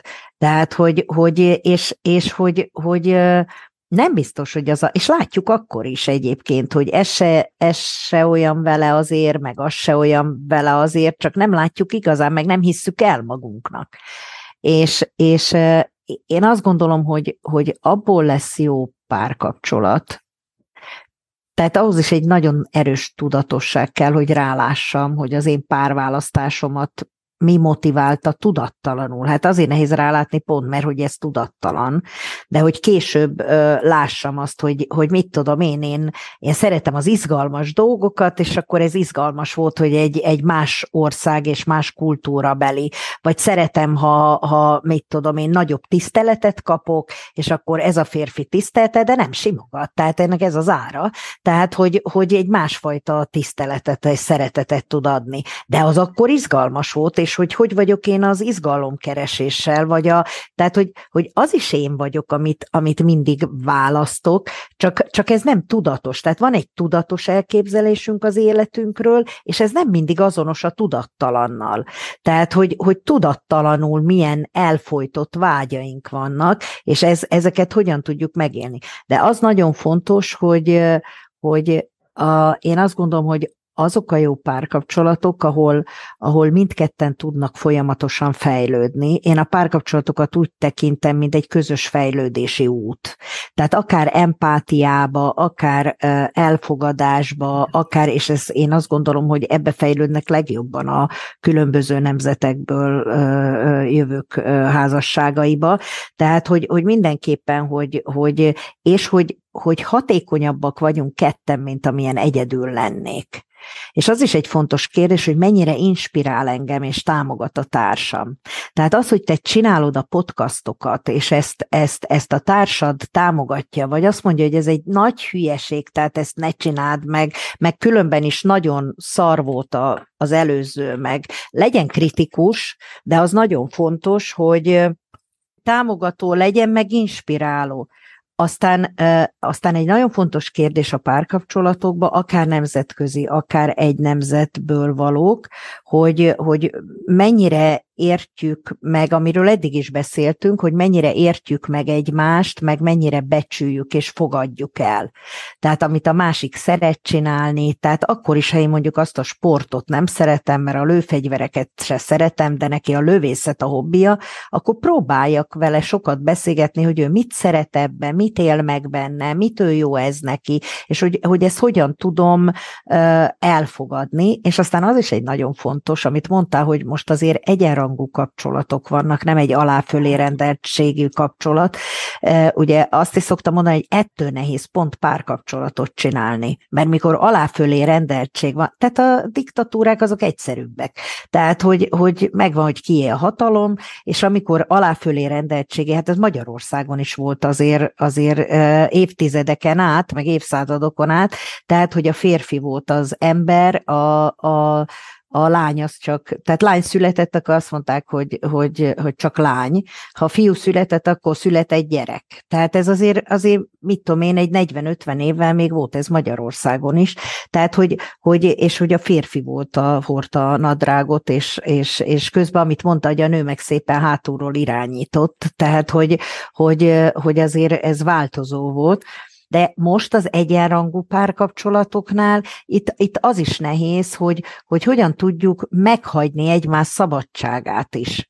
Tehát, hogy, hogy hogyan van én idő, mi idő, meg ugye fészek időnek neveztem a könyvemben, ahol a, ahol a gyerekekkel együtt vagyunk. Tehát, hogy tudunk-e kettesbe is lenni, tudunk-e én, én magammal lenni, és hogy, hogy, hogy eközben, miközben meghagyjuk a társunk szabadságát, tudjuk-e éreztetni, és ez a legnehezebb, tudjuk-e éreztetni vele, hogy, hogy hogy ő az első és a legfontosabb. Tehát ha nekem az van, hogy a társamnak szüksége van rám, mert valami baja van, vagy akkor hiába fontos nekem az edzés, és most nekem én időm lenne, akkor is megyek és segítem a társamat. Tehát, hogy, hogy, hogy hogyan érzi ezeket, és hát én azt gondolom, hogy sokan mondják azt, hogy nem érdekes, hogy a környezet mit mond, meg bevesszük a leszarom tablettát, meg a mit tudom én, tehát ezek most ilyen nagyon divatossá váltak itt Magyarországon, de én azt gondolom, hogy, hogy csak akkor lehetünk eh, együtt boldogok, hogyha ha ez a környezetünket is boldogítja. Tehát a gyerekek is örülnek a mi kapcsolatunknak, a szülők is, mert nagyon sok párkapcsolat úgy kezdődik, hogy, hogy mindenki ellenzi, és ők, mint magányos farkasok, így a világ ellen küzdenek, és azt hiszik, hogy ez kitart ez a küzdés, majd összetartja őket egy életen át, de nem. Nem. Tehát, tehát azért az a jó, ha kapcsolódva vagyunk a, a környezetünkkel, és mások is tudnak örülni a, a mi kapcsolatunkkal, és ami a legeslegfontosabb az intimitás szempontjából, hogy önmagunkat tudjuk-e adni egy kapcsolatba. Tehát mennyire lehetek, tehát hogy az elfogadásnak, meg az ön, önmegvalósításomnak az egyensúlya, tehát hogy, hogy mennyire lehetek őszinte, mennyire, tehát egy csomó hazug kapcsolat van Magyarországon, tehát, hogy párkapcsolatban is. Tehát, hogy, hogy mennyire lehetek én őszinte, mélyen a társammal, és hogy mennyire tudom el, tudja elfogadni azt is, hogyha én mondjuk nem vagyok olyan összeszedett, vagy, vagy mert egyébként azt tartjuk egészséges személyiségnek, ezt tudod, hogy, hogy aki azt tudja mondani, hogy máma kicsit hülye vagyok, de ez is én vagyok. Tehát, tehát nem arra azon küzd, hogy én tökéletesnek látszódjak, és tökéletes vagyok, vagyok, hanem igen, ma egy kicsit rosszabb napom van, és hogy ezt is el tudja fogadni, meg én is el tudom elfogadni az övét. Tehát, hogy, hogy mert most ő úgy én azonos, hogy máma kicsit, nyilván ez ne legyen tartós, mert azok már betegségek, tehát a depresszió és társai, de hogy, hogy ezeket, ezeket el tudom-e fogadni, és hogy, hogy, hogy mennyire lehetünk önmagunk is, de közben benne van az elfogadás is, és ez egy, ez egy folyamatos fejlődés, tehát azért is mondom én, hogy a párkapcsolat ez egy közös fejlődési út, mert hogy, és hogy azért fontos, amit feszegetti a kommunikáció, hogy ezekről, mikor összekerülünk is, meg kell beszélni egy csomó kérdést. Ugye a könyvemben raktam, csomó gyakorlat van, benne, mert én azt gondolom, hogy elméletben oké, okay, hogy tudunk sok mindent, de azért ha gyakorlatokat csinálunk ott, és nagyon jó gyakorlatok, tehát hogy, hogy mind a két párkapcsolati kötetnek a végén egy hosszú gyakorlatsor van. Ebből esetleg egy-kettőt Igen, igen tehát, hogy amit, amit mikor összekerülünk, tehát raktam be egy ilyen száz kérdéses valamit is, tehát hogy, hogy, hogy az elköteleződés, ez nagyon fontos, hogy, de hogy ez folyamatosan szinten kell tartani, hogy például beszéljük meg, hogy hogyan tartjuk a kapcsolatot a családunkkal. Tehát, hogy, hogy milyen értékeket, szokásokat viszünk tovább, miket rítusokat, mik azok, amiket nem. Hogy, hogy, hogy milyen alkalmakkal mennyi időt töltünk, mert hát az idő azért nagy úr. Mennyi időt töltünk a szüleinkkel, a barátainkkal, mennyi időt töltünk kettesbe, mennyi időt töltünk a, ki, mibe kérjük ki a szüleinknek a véleményét, és mi az, amit nem mondunk el nekik, mert az a kettőnk szövetségének a része. Mi az, amiben bevonjuk őket, mi az, ami nem. És ez, ez csak a hogyan tart tartjuk az eredeti családdal, a barátainkkal, a testvéreinkkel, az ismerőseinkkel. Aztán van egy nagy csokor, amiről mindenhogyan beszélni kell, hogy, hogy, hogy hogyan osztjuk be az időnket. Azt szoktam mondani, hogy, hogy mindenkinek van egy 24 órás csekje. Na most, amikor egyedül élek, akkor azt teljesen másképp osztom be, mint amikor lesz egy párkapcsolatom. Ha lesz egy párom, nem lesz több a 24 órából. Tehát, ha én mondjuk hetente ötször jártam edzésre, akkor most hetente háromszor tudok, mert a többi időt a párommal akarom tölteni. Tehát, hogy, hogy az se jó, amikor lemondunk valamiről, de az se jó, amikor ö, amikor ugyanúgy akarunk élni, mint amikor pár nélkül éltünk nemzetközi házasságokkal kapcsolatban abban az esetben, ugye idáig arról beszéltünk, hogy az egyik fél jön külföldről, a másik magyar, és valamelyikük országában telepednek le. Mi van akkor, amikor ugye hát ez nem nemzetközi kapcsolat mondjuk, hanem a környezet változik meg, tehát magyar családok mennek el egy teljesen más kultúrába. Nem csak Európán belül, hanem akár Európán kívül, Ázsiába is. Ez alatt azt értem, hogy ugye mindkettejük számára annyira megváltozik a környezet, hogy ez így vagy úgy hatással van az ő kapcsolatukra is. És abban az esetben, hogyha ráadásul még a nyelvet sem beszélik, vagy csak az egyikük beszéli a adott, annak az adott országnak a nyelvét jól, és a másik kevésbé, akkor ez a kapcsolat, ami mondjuk Magyarországon jól működött, és mondjuk egy egyensúlyban működött, az ugye eléggé ki tud billenni. Ez alatt azt értem, hogy például a nyelvi nehézségek miatt az egyik ugye teljesen rászorul a másikra. Nem tud létezni, nem tud működni külföldön az adott országban, hogyha a másik nem segít. Nem tud baráti kapcsolatokat létesíteni. Tehát úgymond ez az én idő, amiről beszéltél, ez, ezt nem tudja úgy, ugyanúgy, olyan formán megoldani, mint ahogy ezt tette Magyarországon hogy mit lehet akkor tenni, vagy hogyan kellene kezelni ezeket a nehézségeket, amikor látják azt, vagy érzik azt mindketten, hogy megváltozott ez az egyensúly, ami működött korábban jól Magyarországon, hogy ne menjen tönkre a házasság az új környezetben. Én azt gondolom, hogy ha ugyanabban a környezetben vagyunk, akkor is megvás, meg, megváltozhat az egyensúly, mert lehet valaki beteg, gyereket szül, tehát, hogy, hogy egy csomó olyan tényező van minden párkapcsolatban, ami, ami az egyensúlyt fölborítja. És azt is tudjuk, hogy, hogy krízisek mindig vannak, és ezt is nehezen fogadjuk el. Ez is egy tévhitünk, hogyha, hogy az életünk az egy ilyen végtelen boldogságmező, és azt kell tudni a krízisekről, hogy hogy a krízis az, az nem betegség, de válhat betegségé, és hogy vannak az életben normál krízisek, tehát, tehát már gyerekeknek is a óvodába kerülés, iskolába, a kamaszkor egy nagy krízis szülőnek, kamasznak egyaránt, a felnőtté válás, a, az életközepi válság, az időskor, a tehát ilyen, vannak természetes krízisek, aztán vannak ilyen rendkívüli krízisek, mint ami volt a Covid járvány, vagy egy tájfun, egy, e, tehát ezek a rendkívüli, vagy a vállások, vagy valaki meghal a szeretteinkből, vagy elveszítem a munkahelyemet, vagy e, a munkámat, tehát egy, egy csomó minden krízis van. Tehát ez mindenki életébe, tehát ez nem kell más országba élni, ez mindenkinek a párkapcsolatában van, és ráadásul a párkapcsolatoknak is van egy krízise. Tehát, tehát ez is, ahogy, ahogy a gyerekeink nőnek, egyre, egyre, és az ő koruk behoz a családba egy csomó krízist. Tehát a, a párkapcsolatoknak is van egy kimondott fejlődési íve, tehát van az egyén életébe krízisek, van a párkapcsolat életébe krízisek, válságok, és vannak ö, ö, a család életében, tehát a családnak is van egy fejlődési struktúrája, tehát állandóan változik, és, és hogy, hogy, hogy sok krízis van. Ugye nagyon jó, hogy a, a, például a krízisre a, a, a kínaiba ugye a kettős írásjel van, ami egyik oldalon esélyt jelent, a másik oldalon meg veszélyt. És ez tényleg ilyenkor, és, és ez elmenni egy, egy idegen országba kettőnknek, és hogy fölborul ez a fajta egyensúly, mondjuk akár a nyelvtudás, vagy akár kinek van munkája, és kinek még nincs, tehát, tehát emiatt, tehát hogy, hogy, hogy ez egy krízis. Na most a krízisbe nagyon fontos az, hogy, hogy, hogy ne csak a krízissel foglalkozzunk, hanem, hanem éljünk egy színesebb életet. Ne felejtsük, hogy a kapcsolat mindennél fontosabb, és hogy a krízisek megoldá, tehát a megoldást megkeresni kell.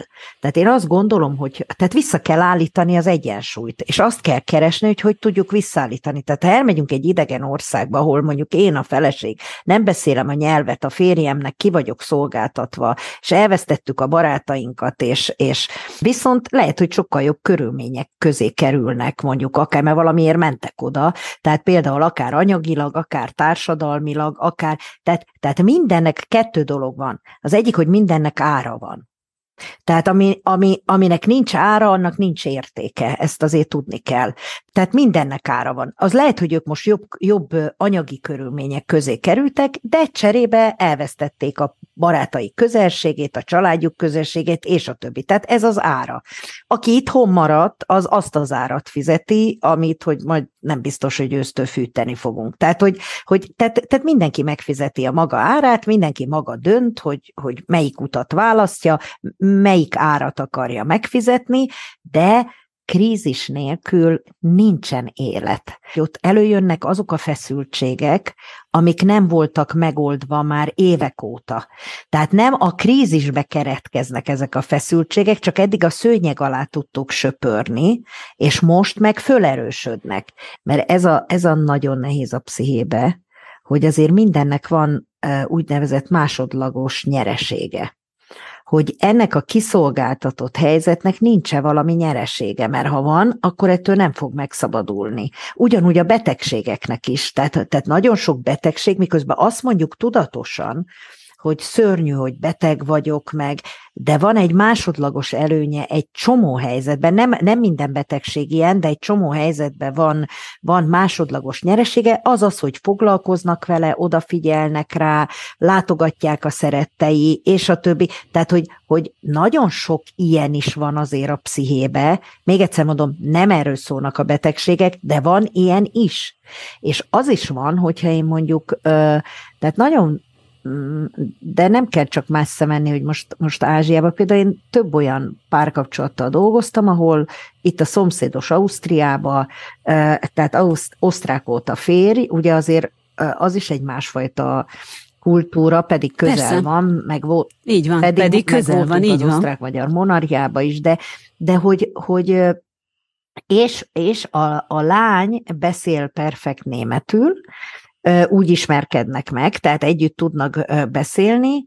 Itt élnek Magyarországon, és a férfi 18 éve, és 18 év alatt, miközben egy nemzetközi cégnek a vezetője, magyar emberekkel dolgozik, és nem tanul meg 18 év alatt magyarul. E, én azt gondolom, ez egy kicsit szól a párkapcsolatról is hogy mondjam, ez azért nehéz, megmondom őszintén, mert ugye gyakran hangoztatják hogy a nyelvtanulásnál, hogy minden nyelvet meg lehet tanulni. Biztos is, ha Így van. akarja az ember, tehát ugye nyilván a motiváció, ez az egyik. A másik, meg hogy egyszerűen tényleg úgy érezheti, hogy nem szükséges nincs rá, tehát ő el, el van a német nyelvvel, vagy az angol nyelvvel, és nincs szüksége arra, hogy megtanuljon magyarul. Egyébként nagyon sok ilyen külföldi él itt is Japánban, aki már itt él 21 néhány éve, és a köszönéseken, és tényleg az alapvető kifejezéseken kívül nem beszél japánul, holott igazán megtanulhatott volna. De az van a háttérben, hogy el van. Én e, ezt a példát, amit mondtam, ezt azt gondolom, hogy, hogy nincs el, hiszen magyar emberekkel dolgozik, azokat vezeti és irányítja, de középvezetőn keresztül kommunikál, mert azért a magyar emberek nem perfektek németből. Tehát, és nyilván a párkapcsolatban is van egy csomó olyan konfliktus, amibe, amit mondjuk a, a, a legmélyebb érzelmeket nem biztos, hogy, hogy, hogy idegen nyelven meg tudja mutatni neki mondjuk a felesége. Tehát most csak arra mondom, hogy ez, ez amit mhm, mondtál, mhm, te, teljesen egyetértek, hogy ha akarja, ha akarja, mert más az, hogy jól el vagyok, jól el vagyok, meg más az, hogy akarok kapcsolódni. És ha akarok kapcsolódni, akkor én azt gondolom, hogy valamilyen szintig, és nem professzionális szintig, azért akikkel én kapcsolód, kapcsolatba vagyok, azoknak, akár az anyósom, aki nem beszél németül, tehát hogy, hogy, tehát, hogy akivel kapcsolód, akkor azt, azt ne a lányán keresztül tudjak csak kommunikálni, legalább valamennyi kicsit. Tehát nem arról szól, hogy most perfekt tanuljon meg mindenki, a, de azért, azért én azt gondolom, hogy, hogy véletlenek nincsenek. Tehát nem véletlenül ők kapcsolódnak össze és hogy amikor már összekapcsolódtak, hogy, hogy mennyire tudjuk megbecsülni egymás kultúráját, egymás nyelvét, azokat az embereket, akik között élek. Mert ha nem itt élnének, hanem Ausztriában, akkor ez így rendben is van. Tehát, hogy és ugyan ezek a problémák jelennek meg kicsibe, hogy, hogy a, most ezt a példát, amit mondtam, ő, ő éppen válni készül a nő, mert hogy azt érzi, hogy ami neki fontos, az a másiknak nem fontos. Tehát, hogy, másik, hogy igen, tehát persze, erre hát, mondom, ha már a nyelv ebben van, is tehát, megnyilvánul, hogy, hogy hát nem akar megtanulni. Mhm. formája, mint ahogy egy csomó viselkedésünk, megnyilvánulási formája a mélyebb érzelmeinknek. Igen. Most, amit így felvetettél, ez, a, ez egy külön beszélgetést is megérne akár, de csak annyit, annyit fűznék hozzá, hogy egyébként az is már egy nagy kérdés, hogy mennyi e, nyelvi ismeret szükséges ahhoz, hogy tényleg az ember bele merjen menni egy házasságba. Uh-huh. E, tehát ahhoz, hogy e, amit te is mondasz, hogy mélyebb érzéseket a másikkal közölni, tudni, ahhoz azért nyilván kell egy olyan nyelvi kompetencia, hogy, hogy, hogy az menjen, és ne a szótár nyitogatással teljen az idő, és egyáltalán. Ez az egyik, tehát nem elég az, hogy, hogy úgymond ez a konyha nyelven, hogy mit csináltál, ha hazajöttél, mit kérsz enni, akármi, hanem hát nyilván, hogyha komolyabb témáról akar eh, társalogni az ember, ahhoz azért kell egy nyelvi kompetencia. És eh, az is egy érdekes, vannak olyan jelenségek, olyan esetek, amikor mindkét fél, tehát a férj és a feleség külön országból jön, és egy harmadik nyelven kommunikálnak egy harmadik Igen. országban. Hát nyilván nagyon ritka, de itt Japán egy amerikai svájc, és ők itt élnek Japánban. És akkor jó, hogy most, mit tudom én, egy svájc is könnyebben megtanul angolul, mint, mint már, de akkor is az nyilván nem az anyanyelve. De tényleg egy olyan helyzet, hogy mondjuk például így egy japán, és nem tudom, egy magyar, akik élnének Svájcban. És akkor ugye mind a kettő, de nem tudnak, tehát mondjuk a magyar nem tud japánul, a japán meg magyarul, hanem ők Svájcban élnek és németül Igen. kommunikálnak. De hogy működik-e ugye valóban az a házasság? E, nyilván most így nem akarok véleményt mondani e fölött, mert hát biztos vannak olyanok, akik működik, ahol működik, de hogy ö, én csak azt szerettem volna ezzel mondani, hogy, ö, hogy a kommunikáció és egyáltalán a nyelvi kompetencia az véleményem szerint borzasztóan fontos. És még egy dolog, ami ö, talán ö, nagyon jó példaként talán mutatja azt, hogy, hogy mit szeretnék mondani, vagy mit szerettem volna az előzőleg is igazából kérdezni. Ez pedig egy film lenne, ezt az utóbbi időben láttam én, és az volt a cím, hogy a kivándoroltak. Ez egy koprodukciós Aha. svéd, nem tudom, több nemzet filmje. A lényege a dolognak az, hogy arról szól, hogy egy svéd család a 19. század közepén kivándorol Amerikába. Na most ugye ők ott egy új életet kezdenek, az anya, a férj, egyáltalán ugye a férj férj döntés, vagy hát a férnek az unszolására mennek el. A nő nem akar elmenni. Annak ellenére, hogy nagyon nehéz körülmények között élnek, ő annak a híve, hogy hát ami van, abból hozzuk ki azt, ami ugye a legtöbb. És elmennek, és visznek egy fát, egy kis facsemetét, egy almafa csemetét Svédországból, hogy ők ugye ezt majd elültetik az új földön. Tehát egy ilyen allegorikus kép van a képben és a filmben, és amikor megtalálják a helyet, ahol majd letelepednek, ott el is ültetik, és csodamód a fa valóban megéled, túlélte a hosszú utat, stb. És telnek múlnak az évek, ők is ugye ott építik a házat, és úgy jön ki a lépés, hogy és hát útban van az almafa. De az almafa már ugye ott gyökeret vert, és akkor azt mondja a férj a feleségnek, hogy hát tegyük arrébb az almafát. És erre mondja a feleség, hogy de vedd már észre, és értsd meg, hogy ami egyszer gyökeret vert, azt nem lehet csak úgy arrébb tenni, mert lehet, hogy ez neked sikerül, de ez nem sikerül mindenkinek.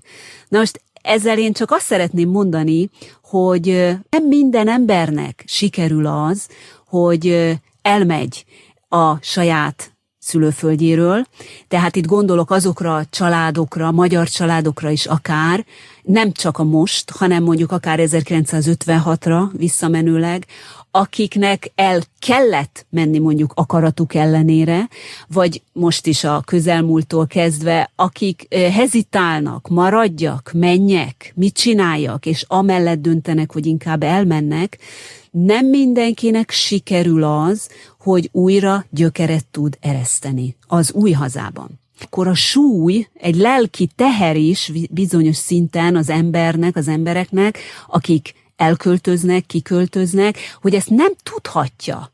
Nem tudhatja még az elején, hogy őnek is sikerül, vagy sem.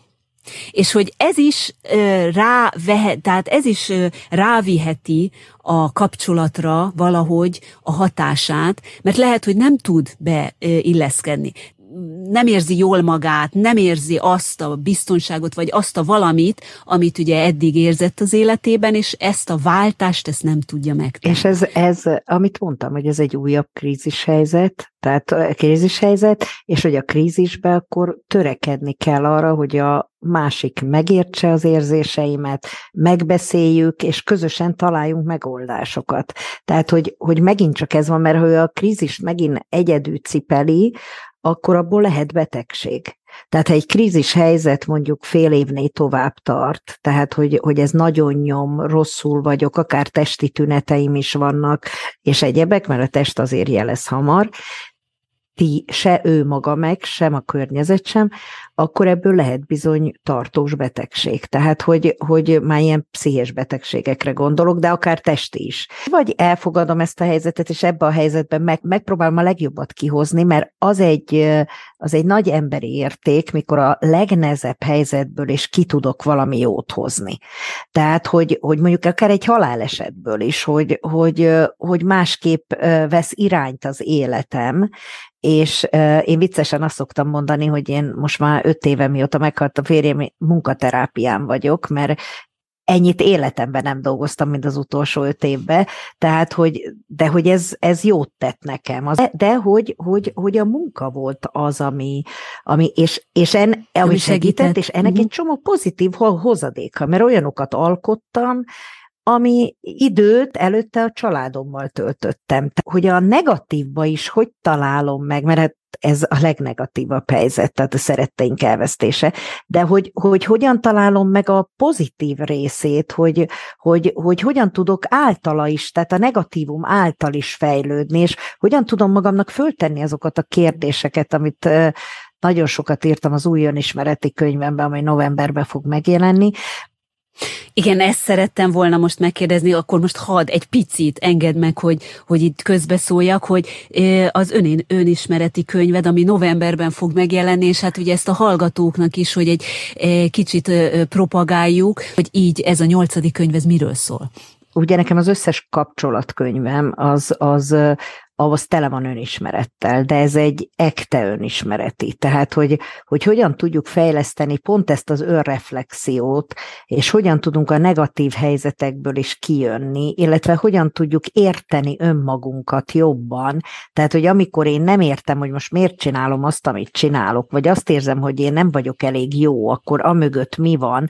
Tehát, hogy ezekre jobban rálássunk, vagy akár a testi tüneteinkre, amik jeleznek, eh, vagy hogyan éljük meg meg jobban az érzelmeinket, tehát ennek a könyvnek az lesz a címe, hogy közelebb önmagunkhoz, és, és gyakorlatilag ennek lesz egy következő kötete is, ami arról, arról fog szólni, hogy a, hogyan tudunk közelebb kerülni a, a világon át önmagunkhoz, tehát hogy hogyan e, tudjuk értelmezni ezeket a, a látszólag véletlen dolgokat, amit szinkron jelenségeknek e, gondolunk. Tehát, hogy pont te miért pont Japánba vagy? Tehát, hogy, hogy, hogy ezekről így tágabban hogyan tudunk gondolkodni, ez lesz majd a második része, de most, ami, amit Hú, és az, az mikor jelenik jövő évbe, meg? Most jövő ugye... Évbe a, mert már majdnem készen vagyok vele a könyvhétre, tehát az jövő június, tehát az 23 uh-huh. Mhm. június. Az jövő június, 23 aha, június. Aha, és akkor aha. gyakorlatilag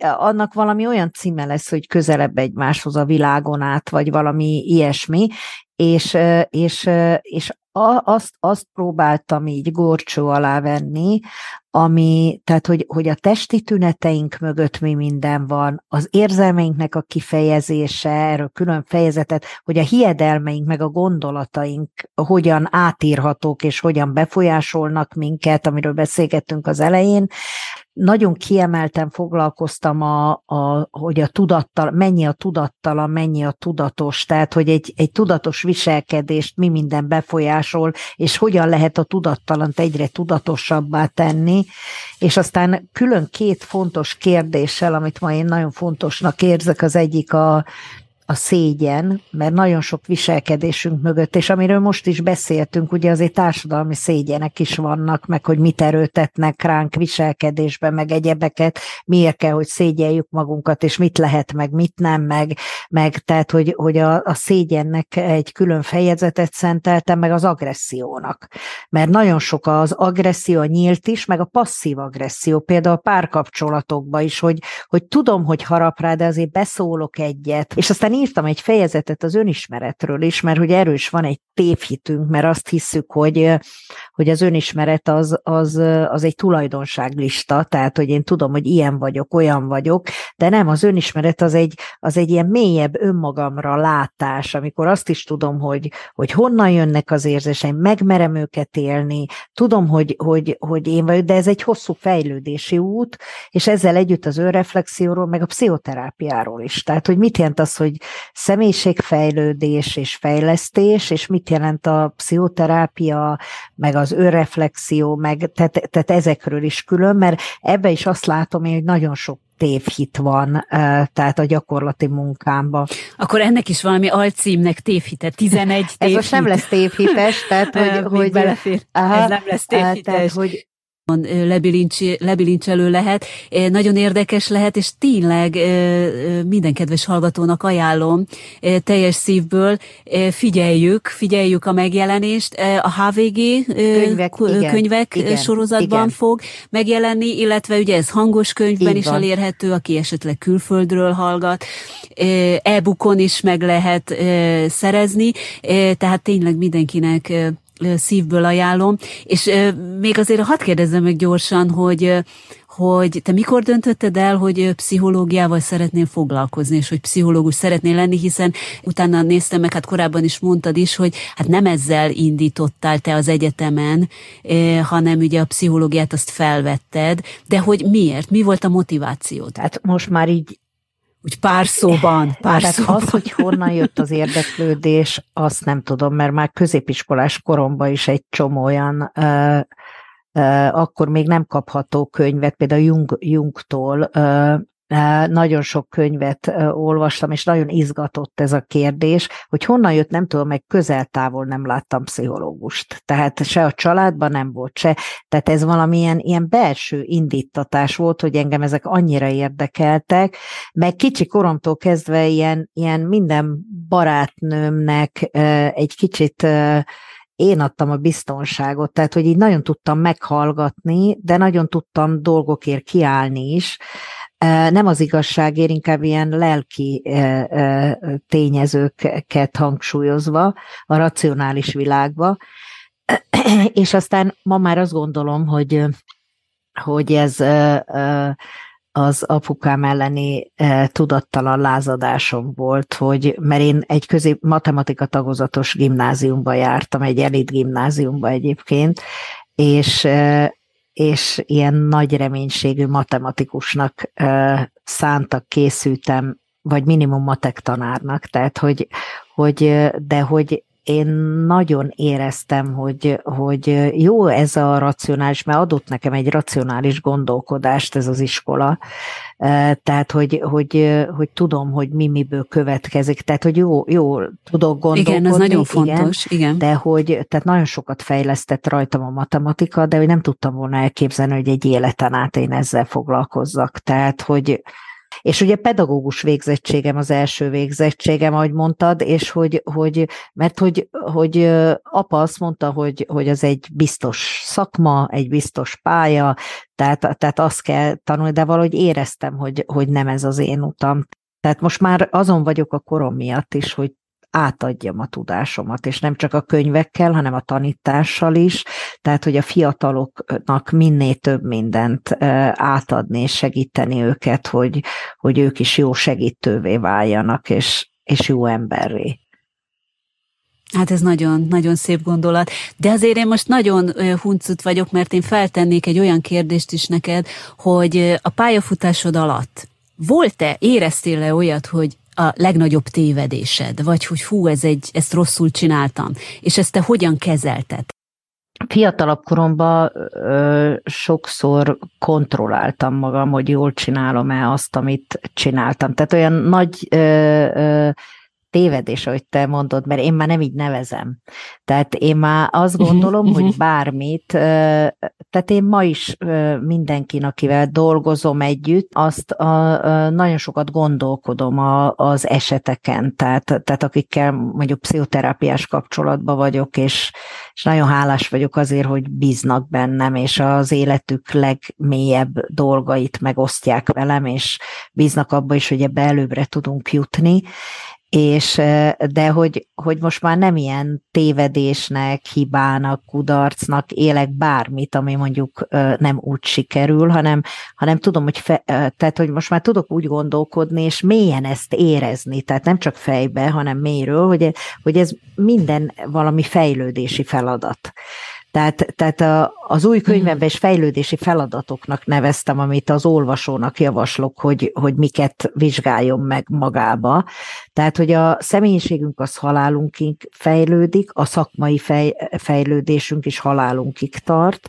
Tehát, hogy, hogy és hogy, hogy hogy az mindig feladat volt. Tehát ha valami nem úgy sikerült, mert, mert mit tudom én, nem, nem volt rá annyi idő, vagy, vagy, vagy nekem nem jutott eszembe egy jó megoldás segítése, vagy, vagy akkor, akkor akkor az az első gondolatom, hogy, hogy, hogy ebbe, ebbe mit tudok én fejlődni, hogy most, most mit tudom én ezzel a adott fiúval mondjuk nem úgy tudtam kommunikálni, hanem belecsúsztam egy kicsit megmondós, ami egy kommunikációs gát szerintem, és nem ezt várja senki, hanem azt, hogy jókat kérdezzen mondjuk egy terapeuta úgy, hogy a, a, a kliens meg meg tudja oldani a dolgait. Tehát, hogy, hogy amikor tehát, hogy most már olyan erős az önreflexióm, hogy, hogy, hogy örökké eszembe jut, hogy na ezt most nem kéne ezt most zárjam le. Most is volt egyébként két helyen, ahol azt éreztem az interjú során is, hogy,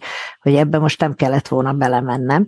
E, tehát, hogy, hogy és akkor tudom, hogy, hogy, hogy ez legközelebb már segít, hogy, hogy, hogy ezt, ezt, ezt nem.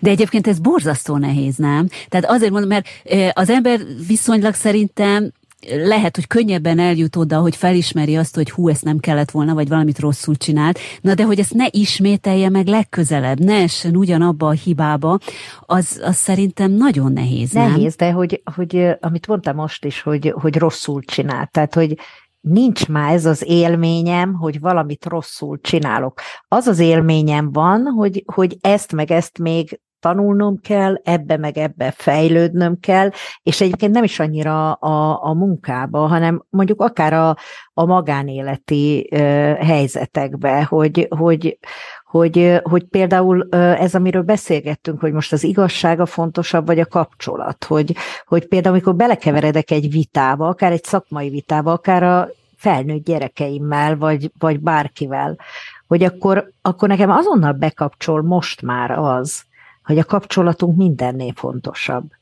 Tehát, hogy, hogy és akkor inkább és akkor megállok. Igen, és akkor elfogadom az ő javaslatát, a, a, de nem érzem azt, hogy alárendelődtem. De ez egy nagyon hosszú fejlődési út, mert fiatal koromban én is ilyen igazságbajnoka voltam. Tehát, hogy, hogy tehát onnan eljutni odáig, hogy, hogy el, elfogadom, meg hogy a másiknak is jogosak az érzései. Tehát ha ő azt érzi, hogy, hogy mit én ezt meg ezt tettem, vagy ezt meg ezt nem tettem, vagy tehát, hogy hogy, hogy tudom úgy meghallgatni, hogy ugye a meghallgatásról sokat beszéltünk, hogy tényleg értse, értsem és érezzem az ő szempontját, és azt el is, el is tudjam fogadni. Hogy meg tudod, utólag a másik, amit kérdeztél, hogy, hogy utólag pálcát törni a saját fejem fölött, hogy mi volt előtte, tehát hogy az az magunk elfogadása is, és ez nagyon fontos, hogy, hogy, hogy akkor ennyit tudtam, akkor e, ebbe a helyzetbe ezt tudtam tenni. Akkor, ha nem inkább az a jó, hogy fejlődjem meg, tehát most már másképp tegyem, másképp struktúráljam az időmet, az energiáimat, a, és, és hogy ebbe, ebbe folyamatosan résen kell lenni, mert én azt látom, főleg itt nálunk, hogy, hogy aztán mindenféle elvonja a figyelmet a fontos dolgokról.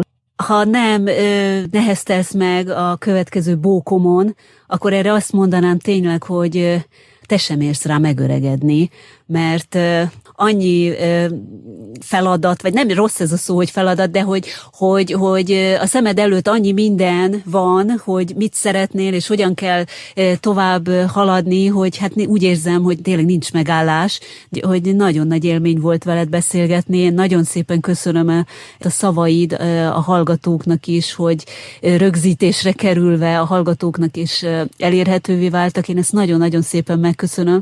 És egy leges legutolsó kérdést hadd tegyek föl, amit minden vendégnek felteszek, hogy amikor eszedbe jut Japán, akkor te milyen színre asszociálsz? Én egyértelműen a fehérre. És megkérdeztem, hogy miért? Nekem van ebbe a, ebbe a tiszteletteljes viselkedésbe van egyfajta tisztaság meg abba is, hogy nem nyomunk rá minden indulatunkat a másikra, meg nyilván ennek megint ára is van, de hogy valahol nekem ez így a, a tisztasággal, és ugye benneteket sok víz vesz körül, és, és mind ami így tisztára most, tehát ott mossa a partokat naponta, tehát, hogy mindenféle szinten, tehát természetileg is, és annyira mérő jött ez a fehér, és most kezdem így érteni, hogy mit mondtam így hirtelen, tehát, hogy, hogy mennyire tiszta, és azért a víz az érzelmek szimbóluma. Tehát nekem, nekem van ebbe a kultúrába valamilyen ilyen nagyon tiszta nagyon bízom abba, hogy ti, akik kint éltek, tehát valamilyen országban, meg akik majd hallgatják ezt a műsort, azért a messziről is szeretitek ezt a hazát, ahol a gyökereitek vannak, és, és örömmel, remélem, hogy örömmel jöttök haza, és ha jössz te is haza, akkor, akkor nagyon szívesen találkoznék veled élőbe is. Nagyon szépen köszönöm. Mindenféleképp, tehát ezt azért én hozzátenném, ez az én személyes érzésem és, és gondolatom, én szerintem más is így van ezzel, aki hosszabb ideje külföldön él, húzamosabban külföldön él, hogy akkor vesszük észre igazából e, Magyarországot, e, amikor külföldön uh-huh. vagyunk. Tehát akkor látjuk az értékeit. Számomra azt mondom, hogy az illatok, a színek, a, ugye másképp turbékolnak a galambok, e, másképp ciripelnek a bogarak, hogy igazából akkor érti meg az ember, hogy Magyarország milyen csoda, nagyon-nagyon sok sikert kívánok neked a könyvethez is, a nyolcadikhoz is, és a következő kilencedikhez is. Köszönöm szépen. Én is köszönöm. Tudtad, hogy Japánban hírmozsák, érdekességek, trendek, gondolatok, újdonságok, amelyekről csak is itt az Ablak Japánra podcastben hallhatsz.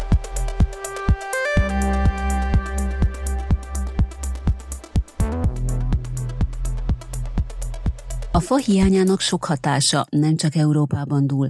No, nem a téli tüzelőanyag betározása miatt, hanem Japán is szorult helyzetbe került. De hogyan lehet a kutyaszorítóból nyertesként kijönni? Először is nézzük meg, mi történt. Miért került kutyaszorítóba egy olyan ország, melynek összterületének 70%-át erdők borítják? A válasz egyszerű. Az orosz-ukrán háború következményeként leállt a Szibériából érkező faimport, ami az építőipar egyik legfájóbb pontját találta el. Mint az köztudott, a japán építőipar és ezen belül a lakóépületek zömének legfőbb alapanyaga a fa. Na jó, ez mind rendben van, de Japánban rengeteg erdő van, nem de? Ez így is van. A probléma oroszlán részét azonban a fa minősége jelenti. A japán cédrus ugyanis szemben a kontinensről jövő fafajtákkal gyenge, könnyen meghajlik. Az építőipar által megkövetelt statikai szempontoknak nem felel meg. A kieső orosz import helyett most a Szigetország kénytelen növelni a behozatalt az USA-ból, ami viszont a szállítás miatt dobja meg rendkívül a költségeket. Mit lehet tehát akkor tenni? Fontos mindenek előtt a felismerés, hogy a fa, faanyag drasztikus hiánya felhívta az építőipar figyelmét a hazai faellátás kockázataira és az ország erdészeti iparának a kihívásaira. Kisé párhuzam vonható azzal a függőséggel, ami mostanság zajlik Európában az orosz kőolaj és gázimport terén. Amíg Japán egy erdőkben gazdag ország területének mindegy 70%-át erdők borítják, addig a fa önellátási aránya csak körülbelül 40 százalék. A szakértők egybehangzó véleménye szerint össze kell kötni az országban a fűrészáru beszerzését a helyi erőforrások hatékony kihasználásával, ami megújítja majd Japán egész erdőgazdálkodási politikáját. Egyszerűbben tehát az erdőkészlet fa erőforrásait hatékonyan össze kell kötni az építőiparral. A hátrányból előnyt kell kovácsolni. Jó, de hogyan kellene hozzáállni? Először is az építőipari vállalatok felismerték az új technológia, az angol kifejezés rövidítéséből jövő CLT jelentőségét. Az angolul cross-laminated timber, vagyis a keresztben laminált deszkalapokból vágott faáru rugalmasan erős és jól bírja a statikai terhelést. A CLT technológiával gyártott oszlopok és rönkök alapanyaga teljes mértékben hazai japán cédrus. Jelenleg még csak Japán déli szigetén, Kagoshimában működik az az építkezési vállalat, ami a belföldi nyersfa beszerzéstől kezdve annak feldolgozásáig maga végzi az összes építési folyamatot.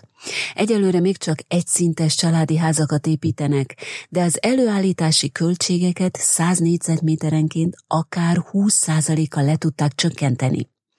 CLT technikával gyártott faanyagot alkalmaznak az épület padlózatának és mennyezetének a megépítéséhez. Ráadásul az üzemekben ezt előre le tudják gyártani, melyel a helyszíni szerelés költségei is csökkenthetőek. A másik hatalmas technikai újítás a drón alkalmazásra épül. Egy Tokió melletti fafeldolgozó vállalat olyan rendszer kiépítésén dolgozik, ami a megépítendő épület tervrajza alapján az építkezéshez szükséges fát a legközelebbi erdő faállományának teljes felmérése után választja ki, és csak a kijelölt fákat vágják ki. Vagyis nem a kivágott fakészletből szemezgetnek az építkezéshez, így nem megy kárba a felhasználatlan fűrészáru. Tulajdonképpen a takarékoskodásnak egy intelligens változatát láthatjuk. Japánban ezt egyébként az angol terminus után SDGS, azaz Sustainable Development Goals, magyarul fenntartható fejlesztési céloknak mondják. A drón tehát szinte beszkenneli az erdészek számára a kijelölt erdőrészt, begyűjti a fafajták különböző adatait a fák magasságától kezdve a dőlési szögön át, minden egyéb szükséges információig. Ez volt már a hírmorzsablok, a legközelebbi hírekig minden jót minden kedves hallgatómnak, és köszönöm a figyelmet.